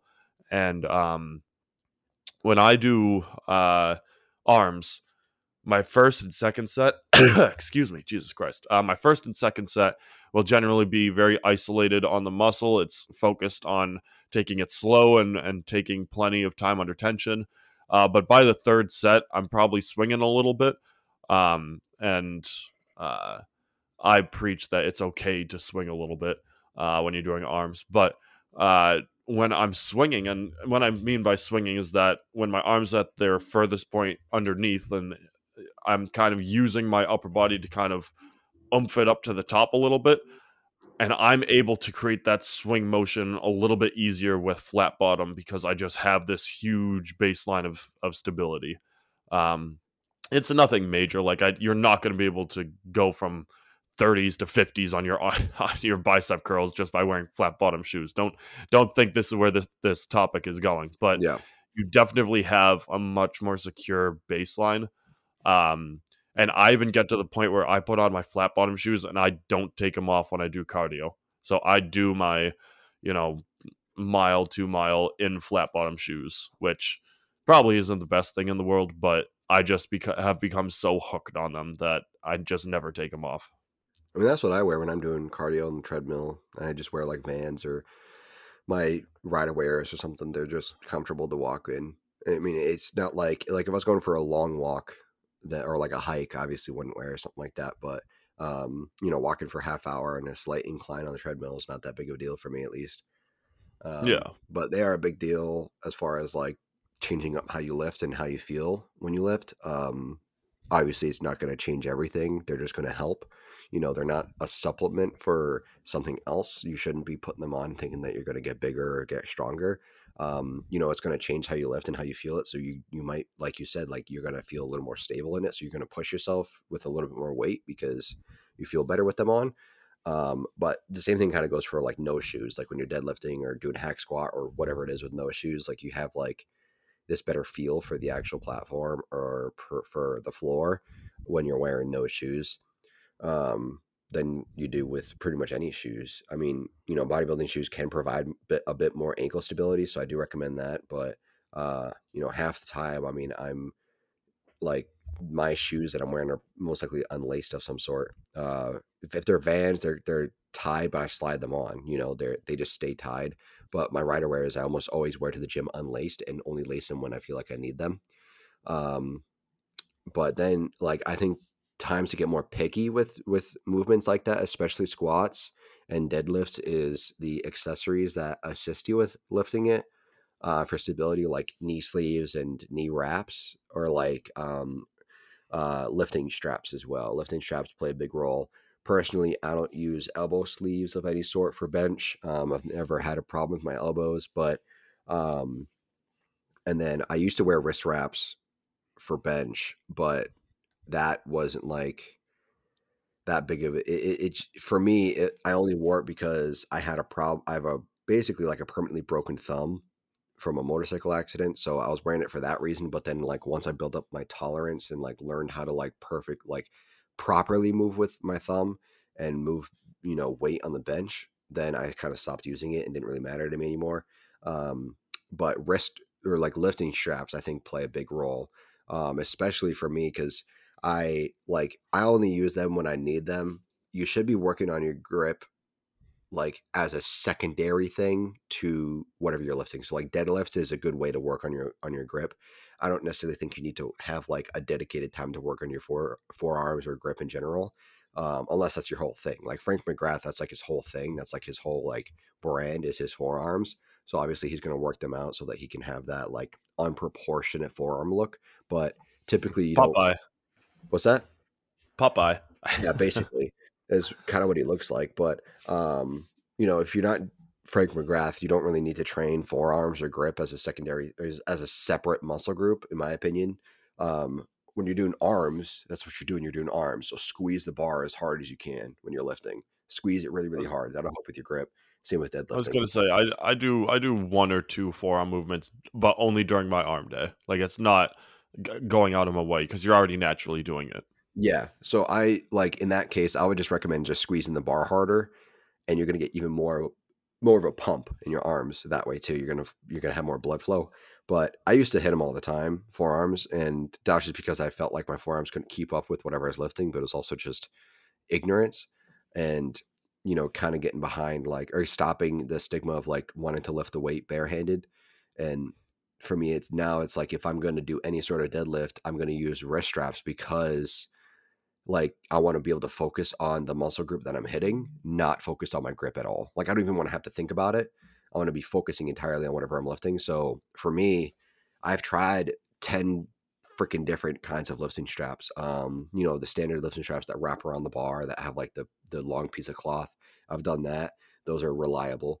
The only problem I have with those is that it's going to change the way you grip the bar because there's going to be a mound of um, mound of actual like cloth in the way.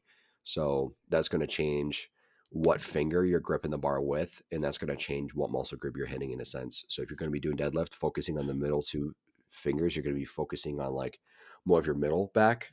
Um, no, you, you just have one yoked pinky, and that's all it is. Yeah, yeah. If you're, that's what I was going to say next. Is like if you're lifting a lot of the weight with your pinky, then you're going to have like your outer lats, and your grip is going to be so like off center. Like as far as like look, it's going to be right in the middle of your forearm. It's going to be looking weird. So same with your first finger. If you're pulling from your first finger, it's going to change where the actual muscle, the the actual uh, weight goes. So that's the problem that I have with those. Um, I've tried. So my favorite, they're just so expensive. I forget what they're called. I think they're called scorpion grips. I forget what they're mm-hmm. called, but they're basically just like one piece of leather that wrap around it once and you grab the other end. Um, so those are phenomenal, but those are expensive. I've had ones that are like literally metal pieces of metal that hook the bar, so you're literally not even gripping anything. I was about to ask how you feel about the hook. Yeah, so the hook ones, those aren't bad. Um, I actually like those, but the problem is, is because you're not gripping the bar. Like for me, when I had those, I noticed that the bar was moving more on me. Like I was like it was swaying more because I technically wasn't really gripping anything. I might have been gripping the metal, but like the bar barely yeah, I like I didn't even need to really grab it. You know, the the the wrist strap could do all of the lifting for me. So um that was kind of it was cool, but it's not something to like maintain with. Like something it's not something you should be using constantly or forever. Um as maybe if in the beginning you want to use something and just kind of get the form down. Like I think they're really good for like understanding form for deadlift because you don't have to think about the grip that's the biggest thing is just understanding the actual movement itself, not the grip. Um, so I think that that's cool with those. But what I use most of the time is the figure eight grips, um, the figure eight rip, uh, wrist straps. A lot of strongmen use them. Um, basically, you put your hand through one hole, put wrap it around the bar, and then you put your hand through another hole. So it's like essentially mm. two holes. So it looks like a figure eight when you're holding it upright. So that's what I use. I really like those because it it falls further down on your hand, so it's almost like it it kind of wraps around your fingers and your knuckles rather than your wrist. So it, it's not gonna um yank on my thumb because my thumb's broken right where like where my thumb kind of meets my wrist is not quite like my actual thumb. It's where that joint meets on the out on the edge of your hand. So it doesn't pull from there like most other wrist straps. That's why I like them so much. And at the same time, they're wide enough to where all of my fingers are grabbing the cloth of the actual grip or the wrist strap, I mean. So there's no like unbalance between each finger. It's all pretty balanced for the most part because it's a flat piece of um, like cloth, like I said. So that's why I like those. And they take three seconds to put on both sides. And you know, they can adjust them as needed. Where the ones that wrap around it a few times, it kind of takes like 20 seconds to do it especially if you're listening to music and you want to you want to lift right off the drop of the music or something mm-hmm. like it's so hard to time that with those kinds of wrist straps so for me my lifting straps just take three seconds and then i'll get ready for the lift and then do it so that's what i like at least yeah i use straight up lifting straps for my deadlifts um and i just find that even though i am excuse me gripping um a decent amount of cloth um I just like that I don't have to worry about losing my grip when I'm moving weight because my right now my deadlift weight outmatches my grip strength weight. So I just don't like having to worry about that when I'm going for a PR. Um, mm-hmm. and from like like you talked about focusing on form, like I'm able to really like in my mind focus on my my back arc, making sure that my legs are loaded and driving. Like I'm able to spend a lot more mental st- like strain on the other things rather than all right i have to focus entirely on just keeping my hands on this bar because it's going to slip out on me mm-hmm. um i think that also brings in i'm not sure if we're going to call this an accessory or anything like that but being able to use chalk that's huge yeah huge that's that's I, tough conversation Go ahead. I, I never had it at Planet because with their whole judgment thing, you're not allowed to use chalk of any kind because you know they're a bunch of pussies. But uh, Mhm. I use uh, I use chalk all the time at Empire for my various movements. Um, just because it's one more thing that helps me build my my grip, and also chalk in particular, I feel helps me build my calluses a lot more too, because Yep. It gives me it gives me a lot of grip in terms of being able to grab the bar so without noticing i'm you know stressing my hands more to like grabbing onto this bar since i'm not spending the time thinking about it Mhm. and because of that i in turn build much bigger calluses like i mean i do have a split between my left and right hand but that also comes from basketball but um just looking at my hands now i can visibly see cal- two calluses maybe three calluses a finger a bunch of them in my palms and it's i just get that from using like i credit my calluses almost solely to chalk because you're able to again spend less time thinking about gripping the bar but also when you chalk your hands and like do a clap or rub them before you grab onto the bar you can see your calluses because it like it exaggerates your calluses emphasizes them um, and that I think is also a cool little bit of using it. So I don't know if we consider this an accessory, but it's certainly something that if you've never tried it, you gotta try it at least once. Here, here's my thing about chalk. Chalk is helpful, but the gyms that provide it for you almost never actually need it.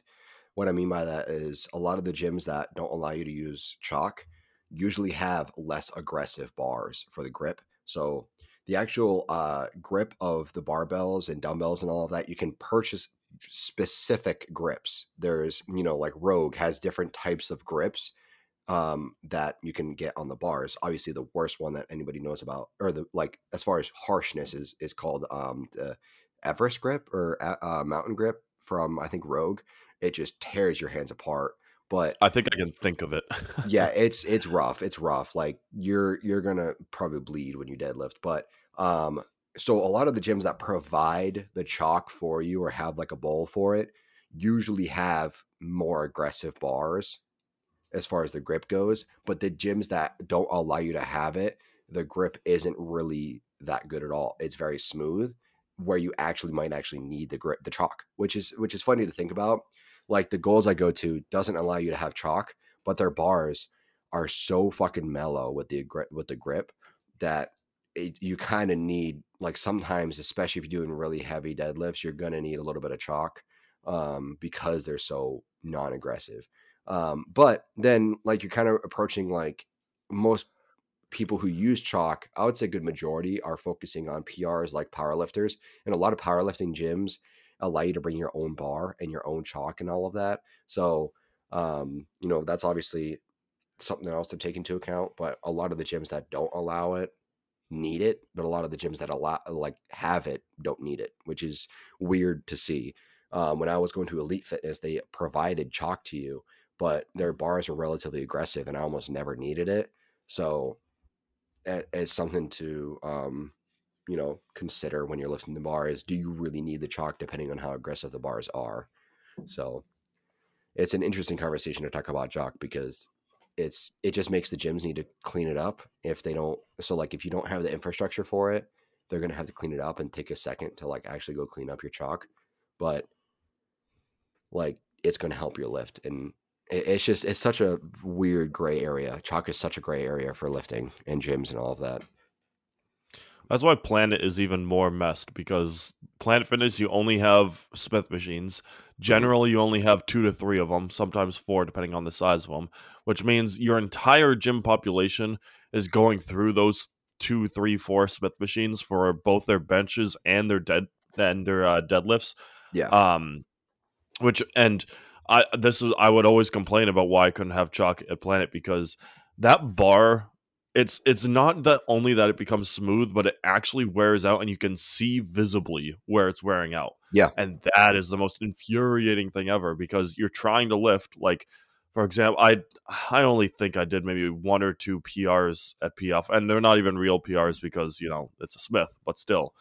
Um only did one or two PRs and during that time I just sat there wishing to myself like I wish I could somehow chalk up this bar in my hands or something because it it just needs it. And whereas at Empire where I am now, I can I mean I think they have more deadlift you know, bar rack things than I have fingers on my hand. Yeah. Yeah, deadlift platforms. yeah. Especially since they've opened up Gym 2. Like they have so many. And because of that, you're not having the same kind of wear and tear and you don't necessarily need the chalk as much. So I agree with you on that. I Mhm. just think that personally it helps me. Um I think though what and why it's absolutely ridiculous. I've seen it too. I don't understand it by any means, but people chalk their hands on a squat.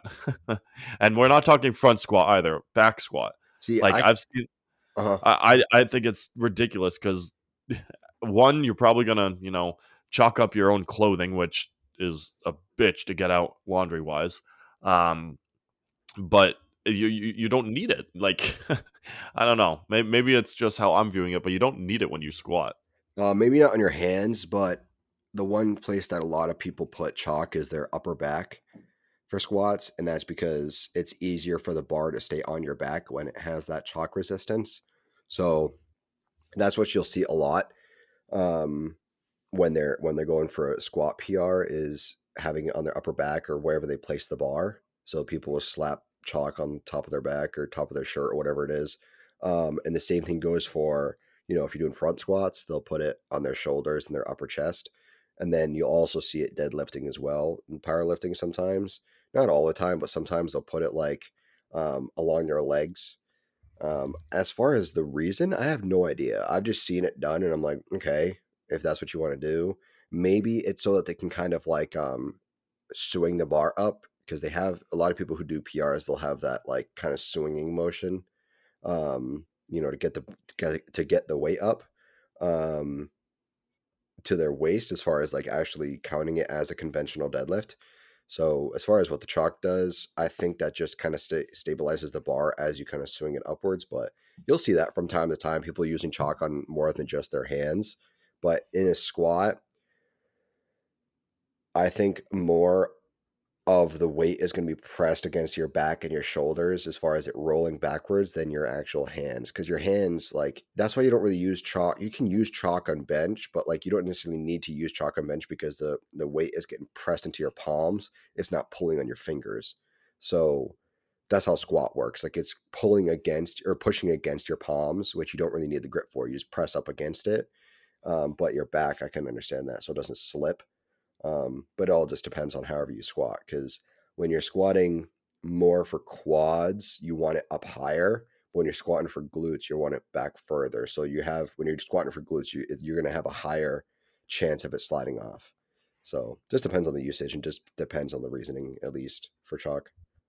I will say I run to the hills and hide when I see someone chalking their midsection because they're about to do it. You, you have you ever seen axle lifts from uh, Oh, the when they do that? I, I don't see it ever at Empire, but I'm just in my head. If I saw someone chalking their midsection in preparation for that, I would run because those that is a terrifying lift. Um, for uh, I think it's called an axle lift, but um, it, essentially you're going from a deadlift, almost a, Olympic lift stance, and then popping it up to your like your belly almost, then taking a big umph to your chest, and then trying to do a military press with it. Uh, I yeah. see it in the um, oh Eddie Hall is that his name? Yeah, Eddie Hall. Um, and I don't I forgot who the other guy is, but they do these those those, those are just crazy. So whenever I if I ever see someone um chalking their midsection, you can catch me just you know standing back and watching because it's gonna get insane. I don't know if does Eddie Hall do that. I'm looking it up right now to be sure what it is. I feel Um, like I saw him do it, but yeah, you're thinking of a snatch. It's called the snatch, or no, well, I know maybe what a snatch. no, no. I know what a snatch and clean is because that's Oh, the Olympic you're up you're top. talking I'm about a talking about where you're and then it, a um here I, will I'll send it to you. I, I know what I'm. uh maybe you're talking about a are you talking about a jerk at all? No, um, Okay. Because a jerk is kind of like I mean, you have you typically start I mean, you do like a clean and jerk. So typically you get it like you start from the floor, get it up to your upper chest, and then from there you press it up essentially. But typically what they do is they kind of swing it up with a little momentum and then they like do like a lunge underneath it and then lift it up from there. But There, I just sent it to you. It's not the uh it's not the guy that that I was talking about, but it's just an example of it. yeah, let me Um see. It's it's an axle because it's the axle of a car. Like that. That's Oh, why where oh, it gets its oh. name from. Okay, gotcha. Yeah. Yeah, so it's an axle clean and press. Yeah, so it's a clean Yeah. press. That's what it But is. do you I see on that video how he's chalking his midsection? Yeah, he has his chest and his belly chalked so that the bar wouldn't slip. Yeah. If I ever see that, I'm I'm immediately giving you every woman in the gym. Like That's a pretty wild you're- movement. you're a big dude. Yeah, I God, no no small dude is gonna do that. like I get I get the mechanics behind powerlifting, but like Olympic lifting is fucking wild to me because it's like how, especially when they have it over their head, like how the hell do you not break your elbows? Like they got like 400 pounds above their head, and it's like me, uh, cranked on their elbows. I, I think of it as almost like how the hell does your lower back survive? Because sometimes I see these videos they're not wearing belts and they're doing like a clean and they they throw it up and then it's like every time someone does that they once they get the weight up there they'll rearrange their feet so they're almost in a conventional stance. And I'm like when you rearrange and like set yourself how does your back not just go wheel and just give out on you? Like that is a ton like you were saying like 400 pounds above your head? Like Jesus Murphy Yeah, that is pretty wild. Like I kind of understand the, the ergonomics behind benching, deadlifting, squatting, all that makes sense to me. But like lift, Olympic lifting is just like, how the fuck do you not break your limbs? Like I just don't Yeah. understand it because when you're looking at them, their elbows are cranked in the opposite direction of how they're supposed to be going, and it's like you have Mhm. all the weight. Like I feel like at that point you just lock your joints and you got the weight up. You're just holding it there like obviously getting it up there is impressive, but when you're locked in right there, it's like how the hell are you not breaking your elbow like all the time? But that's a Yeah. like that whole in like lifting style is the one lifting style I truly just don't understand. Um, you know, I get the purpose is to get the weight above your head. That's the whole point is that you're you're lifting it all the way up, but how they do it is fucking wild to me. Um, I mean, obviously, strongman is like, you know, it, all of it is ergonomically makes sense. Even the only one that I think is also wild too is when they do the um, the oak lift or whatever it's called. Um, they use is it I forget what it's called. It's like the um, it's like a big log. They use a metal re, like a metal contraption in the gym, but when they're actually competing at like the Arnold Strongman competition, um, you know, it's like this gigantic log with ropes on the end, and you lift that above your head. Um, that's pretty wild to me. But the metal thing, if you ever see that, it's going to look like a big metal, like long cylinder barrel with um, kind of like bars at the end to put plates on. That thing is already heavy as fuck. It's probably like at least 100 pounds, that bar itself. And then people are at least 100. I don't even know. I've never weighed it. But um, then they add plates to it, and you. It's not like a regular bar. Like your your grip is neutral. It's straight up and down, and you have to get it from the floor to your chest, this gigantic cylinder, and then press that shit above your head. Um, We ha- we have one at Empire, so we might have to try this out when you come up. Oh, it's fucking wild. I don't think I'll ever actually do the lift. I just want to see how heavy they are. Um, I've never lifted one because usually when they're racked up in the weight rack, it's like a bitch Oh, to God, get yeah. out. A it's standing straight up, like how you, that's like a two person job to hug and squeeze. Like yeah, exactly. So that's why I've never lifted it, but that's pretty wild to me. Strong like strongman competitors are pretty wild because you have to be like at least Eddie Hall is like six three, I think it is, or maybe he's six five. I forget his height. Eddie Hall is short for those competitors. They're usually like Yeah. around six nine. So you already have to be like an enormous dude just to even start doing that. So I have so much respect for those guys. And they like, even though they don't compete in powerlifting, they're stronger than powerlifters, which is Oh, yeah. fucking wild. Even though like those they're not already the strongest dudes. yeah, like they're not focusing on deadlift, squat, or like obviously they do do it, but they're not focusing solely on bench, deadlift, or squat, and yet they're outlifting these dudes. Um, they don't have, especially bench, they don't have the world record. I think that's Julius Maddox, but um, deadlift and squat, definitely deadlift. They obviously have the the record. Um, Hafthor Bjornsson has it now. It's like almost twelve hundred pounds, which is fucking absurd. but um, it's just wild to me that like these guys are also training like way other movements, like like um, farmers walks and stuff like that, and they're still crushing powerlifters with weight. is fucking insane to me. But that's a that's an industry that's beyond like reasoning because they're they're like these guys are like drinking Coca Cola like getting ready for their their set because they need the sugar. they need the sugar for the energy, and they're smelling salt, smelling salts all the time, and they have those mouth guards to fucking breathe because they can't fucking breathe when they're lifting because there's so much pressure in their head. It's it's retarded.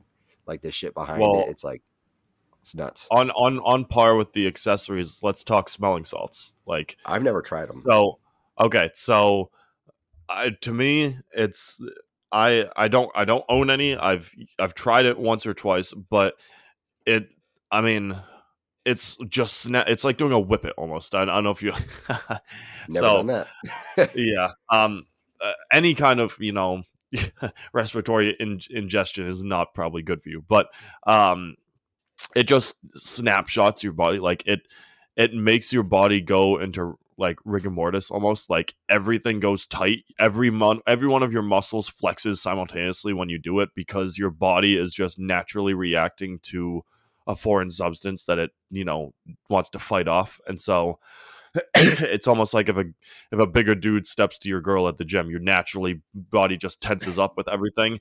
Uh, that's you know bad comparison, but it's I I consider it to be a very similar experience where your body just goes completely like in go mode, and that's why it, it also resets your mind. So if you ever watch videos of people taking smelling salts, they'll do it when they're sitting down like on the bench right before they do a bench. They'll do it when like someone will hold it up and their hands are already gripping the the, the squat rack or, so, or squat bar or something like that because when you do it like you forget every you you could even forget your name like excuse me um it it just makes it so like it's such a blank space situation it- that I thought the reason they did it was to open up their their pores and their their respiratory ways so that they can breathe. yeah Okay. Yeah, so and that's it's it's similar to like uh if you ever take Tiger Balm or like Icy Hot um when you're sick or when you're trying to recover from a uh injury that opens up your sinuses. It's the similar thing um because again it allows your respiratory system to funnel oxygen all over where it needs to, but the adverse effects from it are that your body goes into rigor you you completely forget everything so you just you take it and you immediately go into your like there's no waiting around Mhm. um and so once or twice i've done it not not something i would do outside of a pr like if you're not doing a pr or something heavy and you're taking and you're like smelling salt like come on man. There's there's no reason for it outside of that. So um i personally would not recommend it because unless you're in that like powerlifting and you're constantly going for you know higher and higher weight you need it then. But if you're just you know lifestyle fitness and you want to hit a pr like it's not going to give you the effects that you think it will. Yeah. I, it's I saw um Theo Von do it on Joe Rogan's podcast and that shit was so funny. Theo Von is so naturally funny, but it's funny to see people who don't I'm I've never smelled it. I just know it's super super harsh, but um I do know that when you smell it it like you you it fucks you up. And it Yep. fucked up Theo and he's just like like he's like people do this for fun? Like and he like hit it twice. He's like I want to hit that again. It's it's a wild sensation for a lot of people, but I mean eventually I'll smell it or something, but it's it's crazy. Like I think they tried um Jujimufu's brand of smelling salts, I think it was, and um it's pretty wild. They they they didn't like it. Joe Joe brought it to him and he said, try this out. And it's a Ziploc bag. And before they even opened up the Ziploc bag, they could already smell how harsh it is. I remember that. i'll i'll buy some for when you come up and then uh yeah, they're not exactly cheap usually. no they're not even the amazon options aren't cheap like you're looking at 30 bucks i think for like a little little like tiny little tub Well, how long do they So, uh, last? Like, because it's not like Well- you use up the servings; it just stays in the bottle. Correct, but it depends on the airtime you have open because you know oxidation and that natural process right there. So if you, that's why you open it real quick, take a whiff, and close it because Huh. that preserves its longevity. Um, I wonder how long they last. Does it say how like how long it can be out in the air? it's a great question. I've, I mean, I don't own any, so it's not. I, I couldn't tell you, but I'll look it up and see what we got. Yeah, because that's that's interesting. Because like pre workout stuff, or protein pow- powder, stuff like that, it's all based off of servings. Obviously, you remove some of the material to use it. So with salt, smelling salts, you just leave it in there and just smell it. so Yo, excuse me. bro, let me let me dry scoop my pre workout and take a hit of smelling salts. Oh god, that would fuck you up. You'd be messed up. And mix it with a monster energy or something. Swig that back pre workout and then smelling salts. You'd be like a you'd be like that bear that like ate tons of cocaine and killed like tons of people. You, you see that that's being turned into a movie? Is it? That's I heard Yeah. a rumor about that. I think. I keep seeing the ads for it, but uh, um, shelf life for smelling salts is around six months. Um, Uh-huh. but it can that's a varied number. It can last between one and six months, depending on how long you have it open for and um, different Gotcha. factors like that. Probably the humidity of where you live also factors into it. You're probably better off in a drier place. Yeah, Um, that makes sense. yeah. So, yeah, smelling salts are a wild ball game. Um, wouldn't recommend it for for anybody. But in terms of other accessories, um, what I've never used it and I've seen it, so well, uh, I'm asking for your your Uh-huh. input on this one. Is um the bands that people attach to their mid their upper midsection or chest when they're doing a bench press. That it like it, it- you wrap it around yourself in the bar, I think, and it gives you like some kind of like additional support. I don't know. Have you ever seen this before? Oh, no? oh, oh! You mean slingshots? yes, yes. Yeah. So sling, slingshots. Okay. First of all, never use slingshots. First of all, if you're listening to this, do not use slingshots. I highly recommend against it. Took me a second to think Dis- about what you're talking about. Disclaimer out of the way. I thought you were talking about like resistance bands because I was like, because like powerlifters attach resistance bands to the bench so they they don't slide back and forth because it's like Oh, the okay. elasticity of the the band like kind of holds you in place. Like the um the it's physic like not the band itself elasticity like the actual material it's made out of like prevents slipping.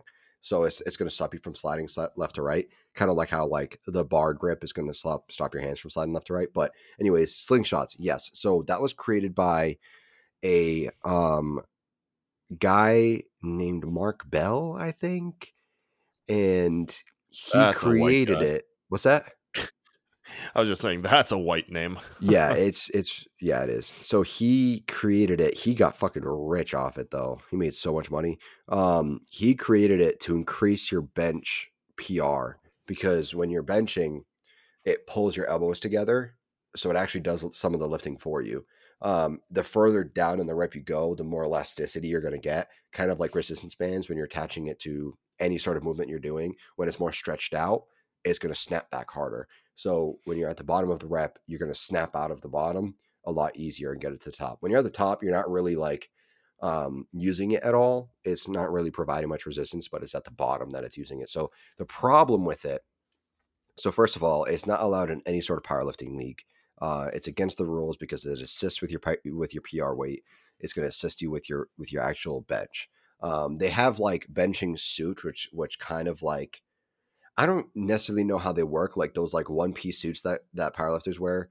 I think it kind of keeps everything all like together, so it does actually like help you lift. That's like the um. So there's like the raw powerlifting, which is just like a belt. That's pretty much it, I think. But then there's the assisted powerlifting, which I think is like with that suit on, because I think it actually like provides elasticity in whatever muscle you're using. But slingshots the same kind of way, um, but it's to such a degree that they don't allow it, and they're also extremely dangerous.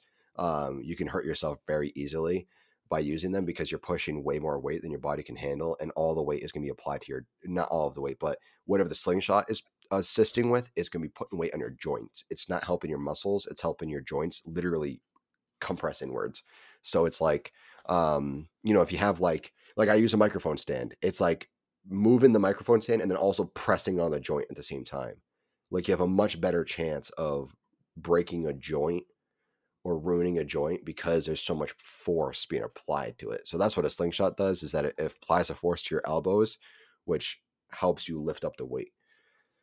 But I I very much recommend against it. I haven't seen anybody use use one in forever, but um, they're not they're not safe at all. They're very dangerous. Yeah, it's just one of those things I've seen in passing on socials. Never seen it in uh, at Empire or any gym some, Mhm. or anything like that. So, not a very common thing in in this area. Um, Yeah. What is more common, and what I highly recommend people do when you're building up your back, uh, especially your your lats, uh, when you do pull ups, using resistant bands looped with your leg to give yourself still the freeform uh, pull up like scenario rather than going to the machine and doing weighted pull ups and stuff like that. Mm-hmm. so I, I, think using that is a very good thing. Um, I know in the bodybuilding world you don't like to do a whole lot of calisthenics and stuff like that. Um, yes but, no, depends on the person. Yeah. Mm-hmm. Um.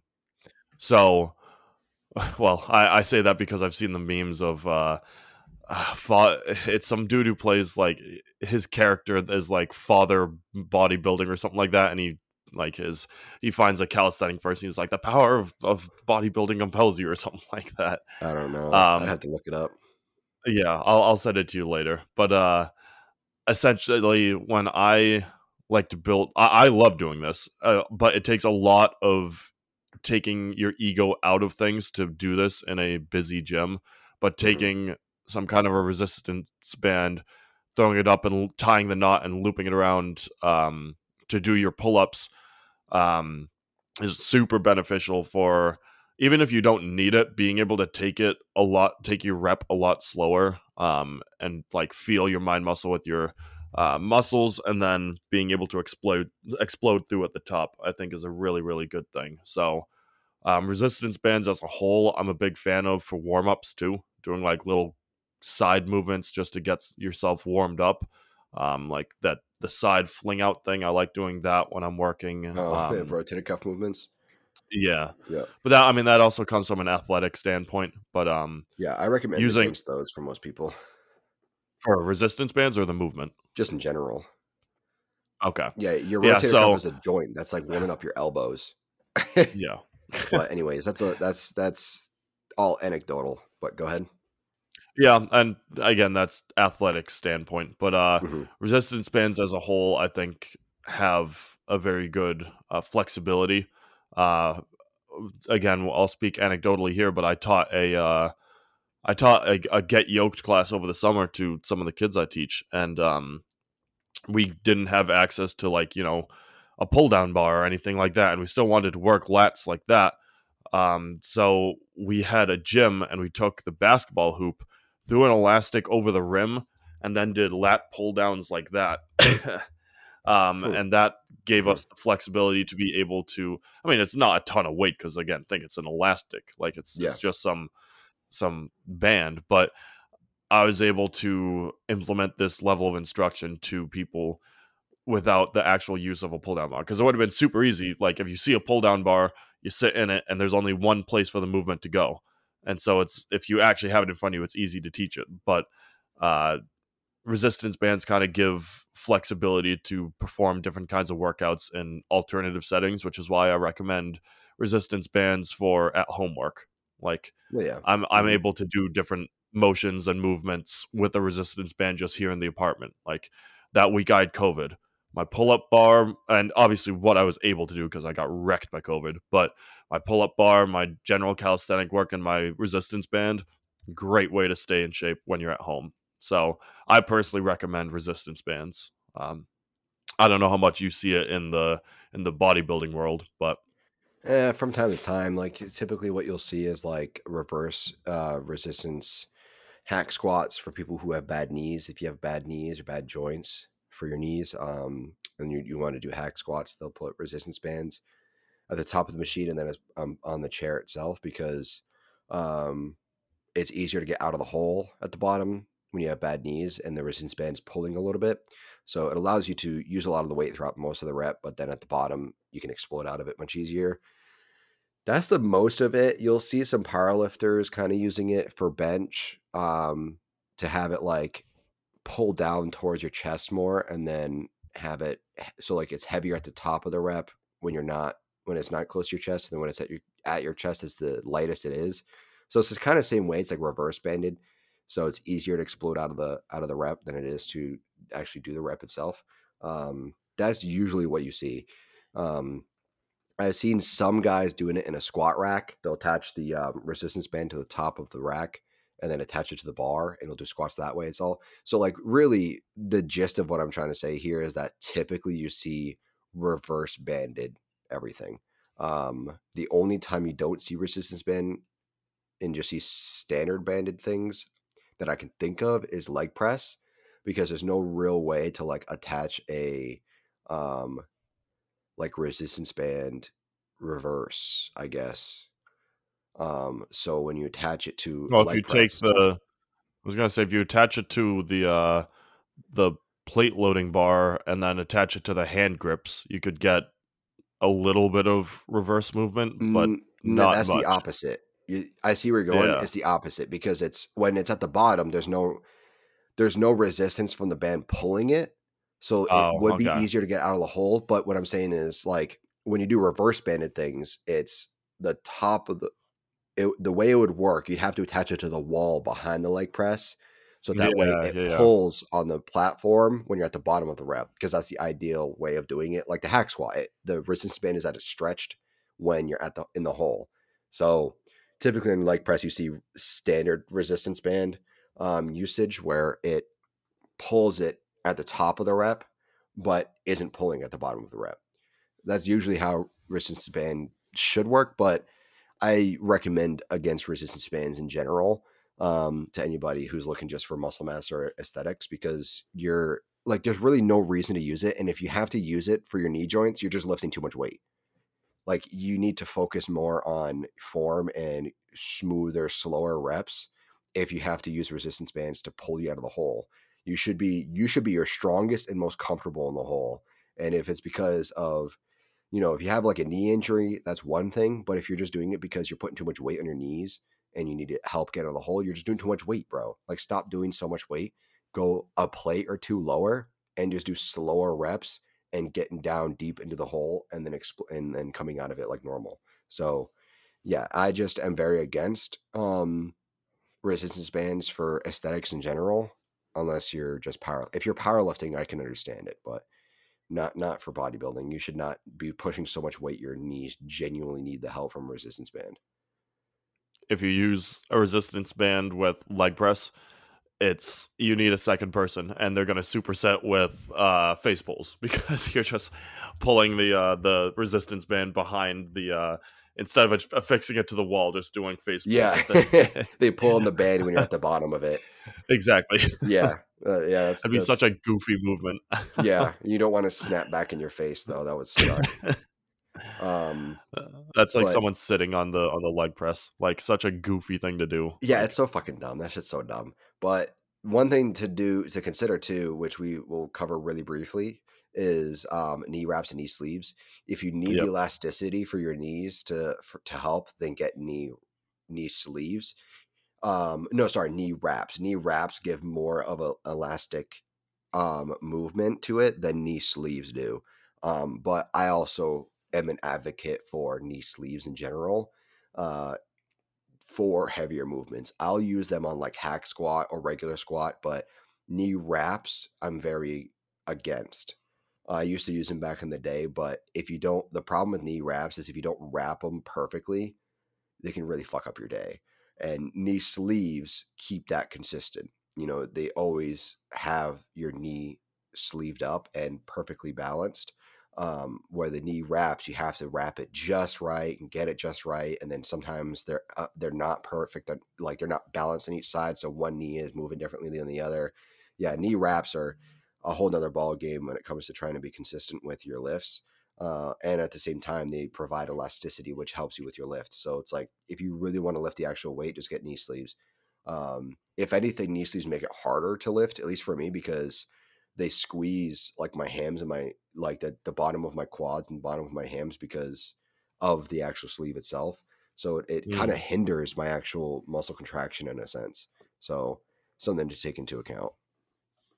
Yeah, I'm an outsider looking in when it comes to knee accessories just because I've never used them. Mhm. But the other day, I was squatting heavy and I could hear my right knee when I was down at the bottom of my, of my rep and then pushing and exploding upwards. I could just hear it go. And I was like, oh, well, that's lovely. That's Um, not supposed to happen. well, would you look at that?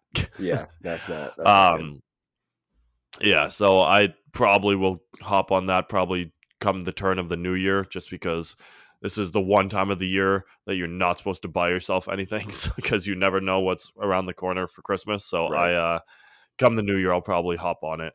Mhm. Um, but yeah, that's that's a whole bunch of accessories and and apparel that we just covered today. Um, again, we are not affiliated, endorsed, or or marketing for any of these particular brands that we've talked about. Purely anecdotal. What works for us might not work for you. So continue to test out the stuff we talk about. Do not use this as gospel. We are not. I mean, I might be swole Jesus, but you can't be using this as gospel. So you gotta find what works for you and continue to work with that. Use this as recommendations. Use use us as an accessory. Yeah, we're just this is for entertainment, and if you want to use anything that we say, then that's on that's up to you. Yeah.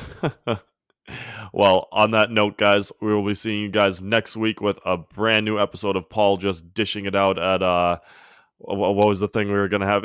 um Oh, we're definitely going to talk about um Liver King. I definitely want to talk about Liver yeah, King. Pa- Paul Paul for two hours straight just uh, venting and ranting about Liver King. So I'm kidding, but it'll probably be in next week's episode. So uh I will see or we will see all of you guys then. See you guys. All right, bye everybody.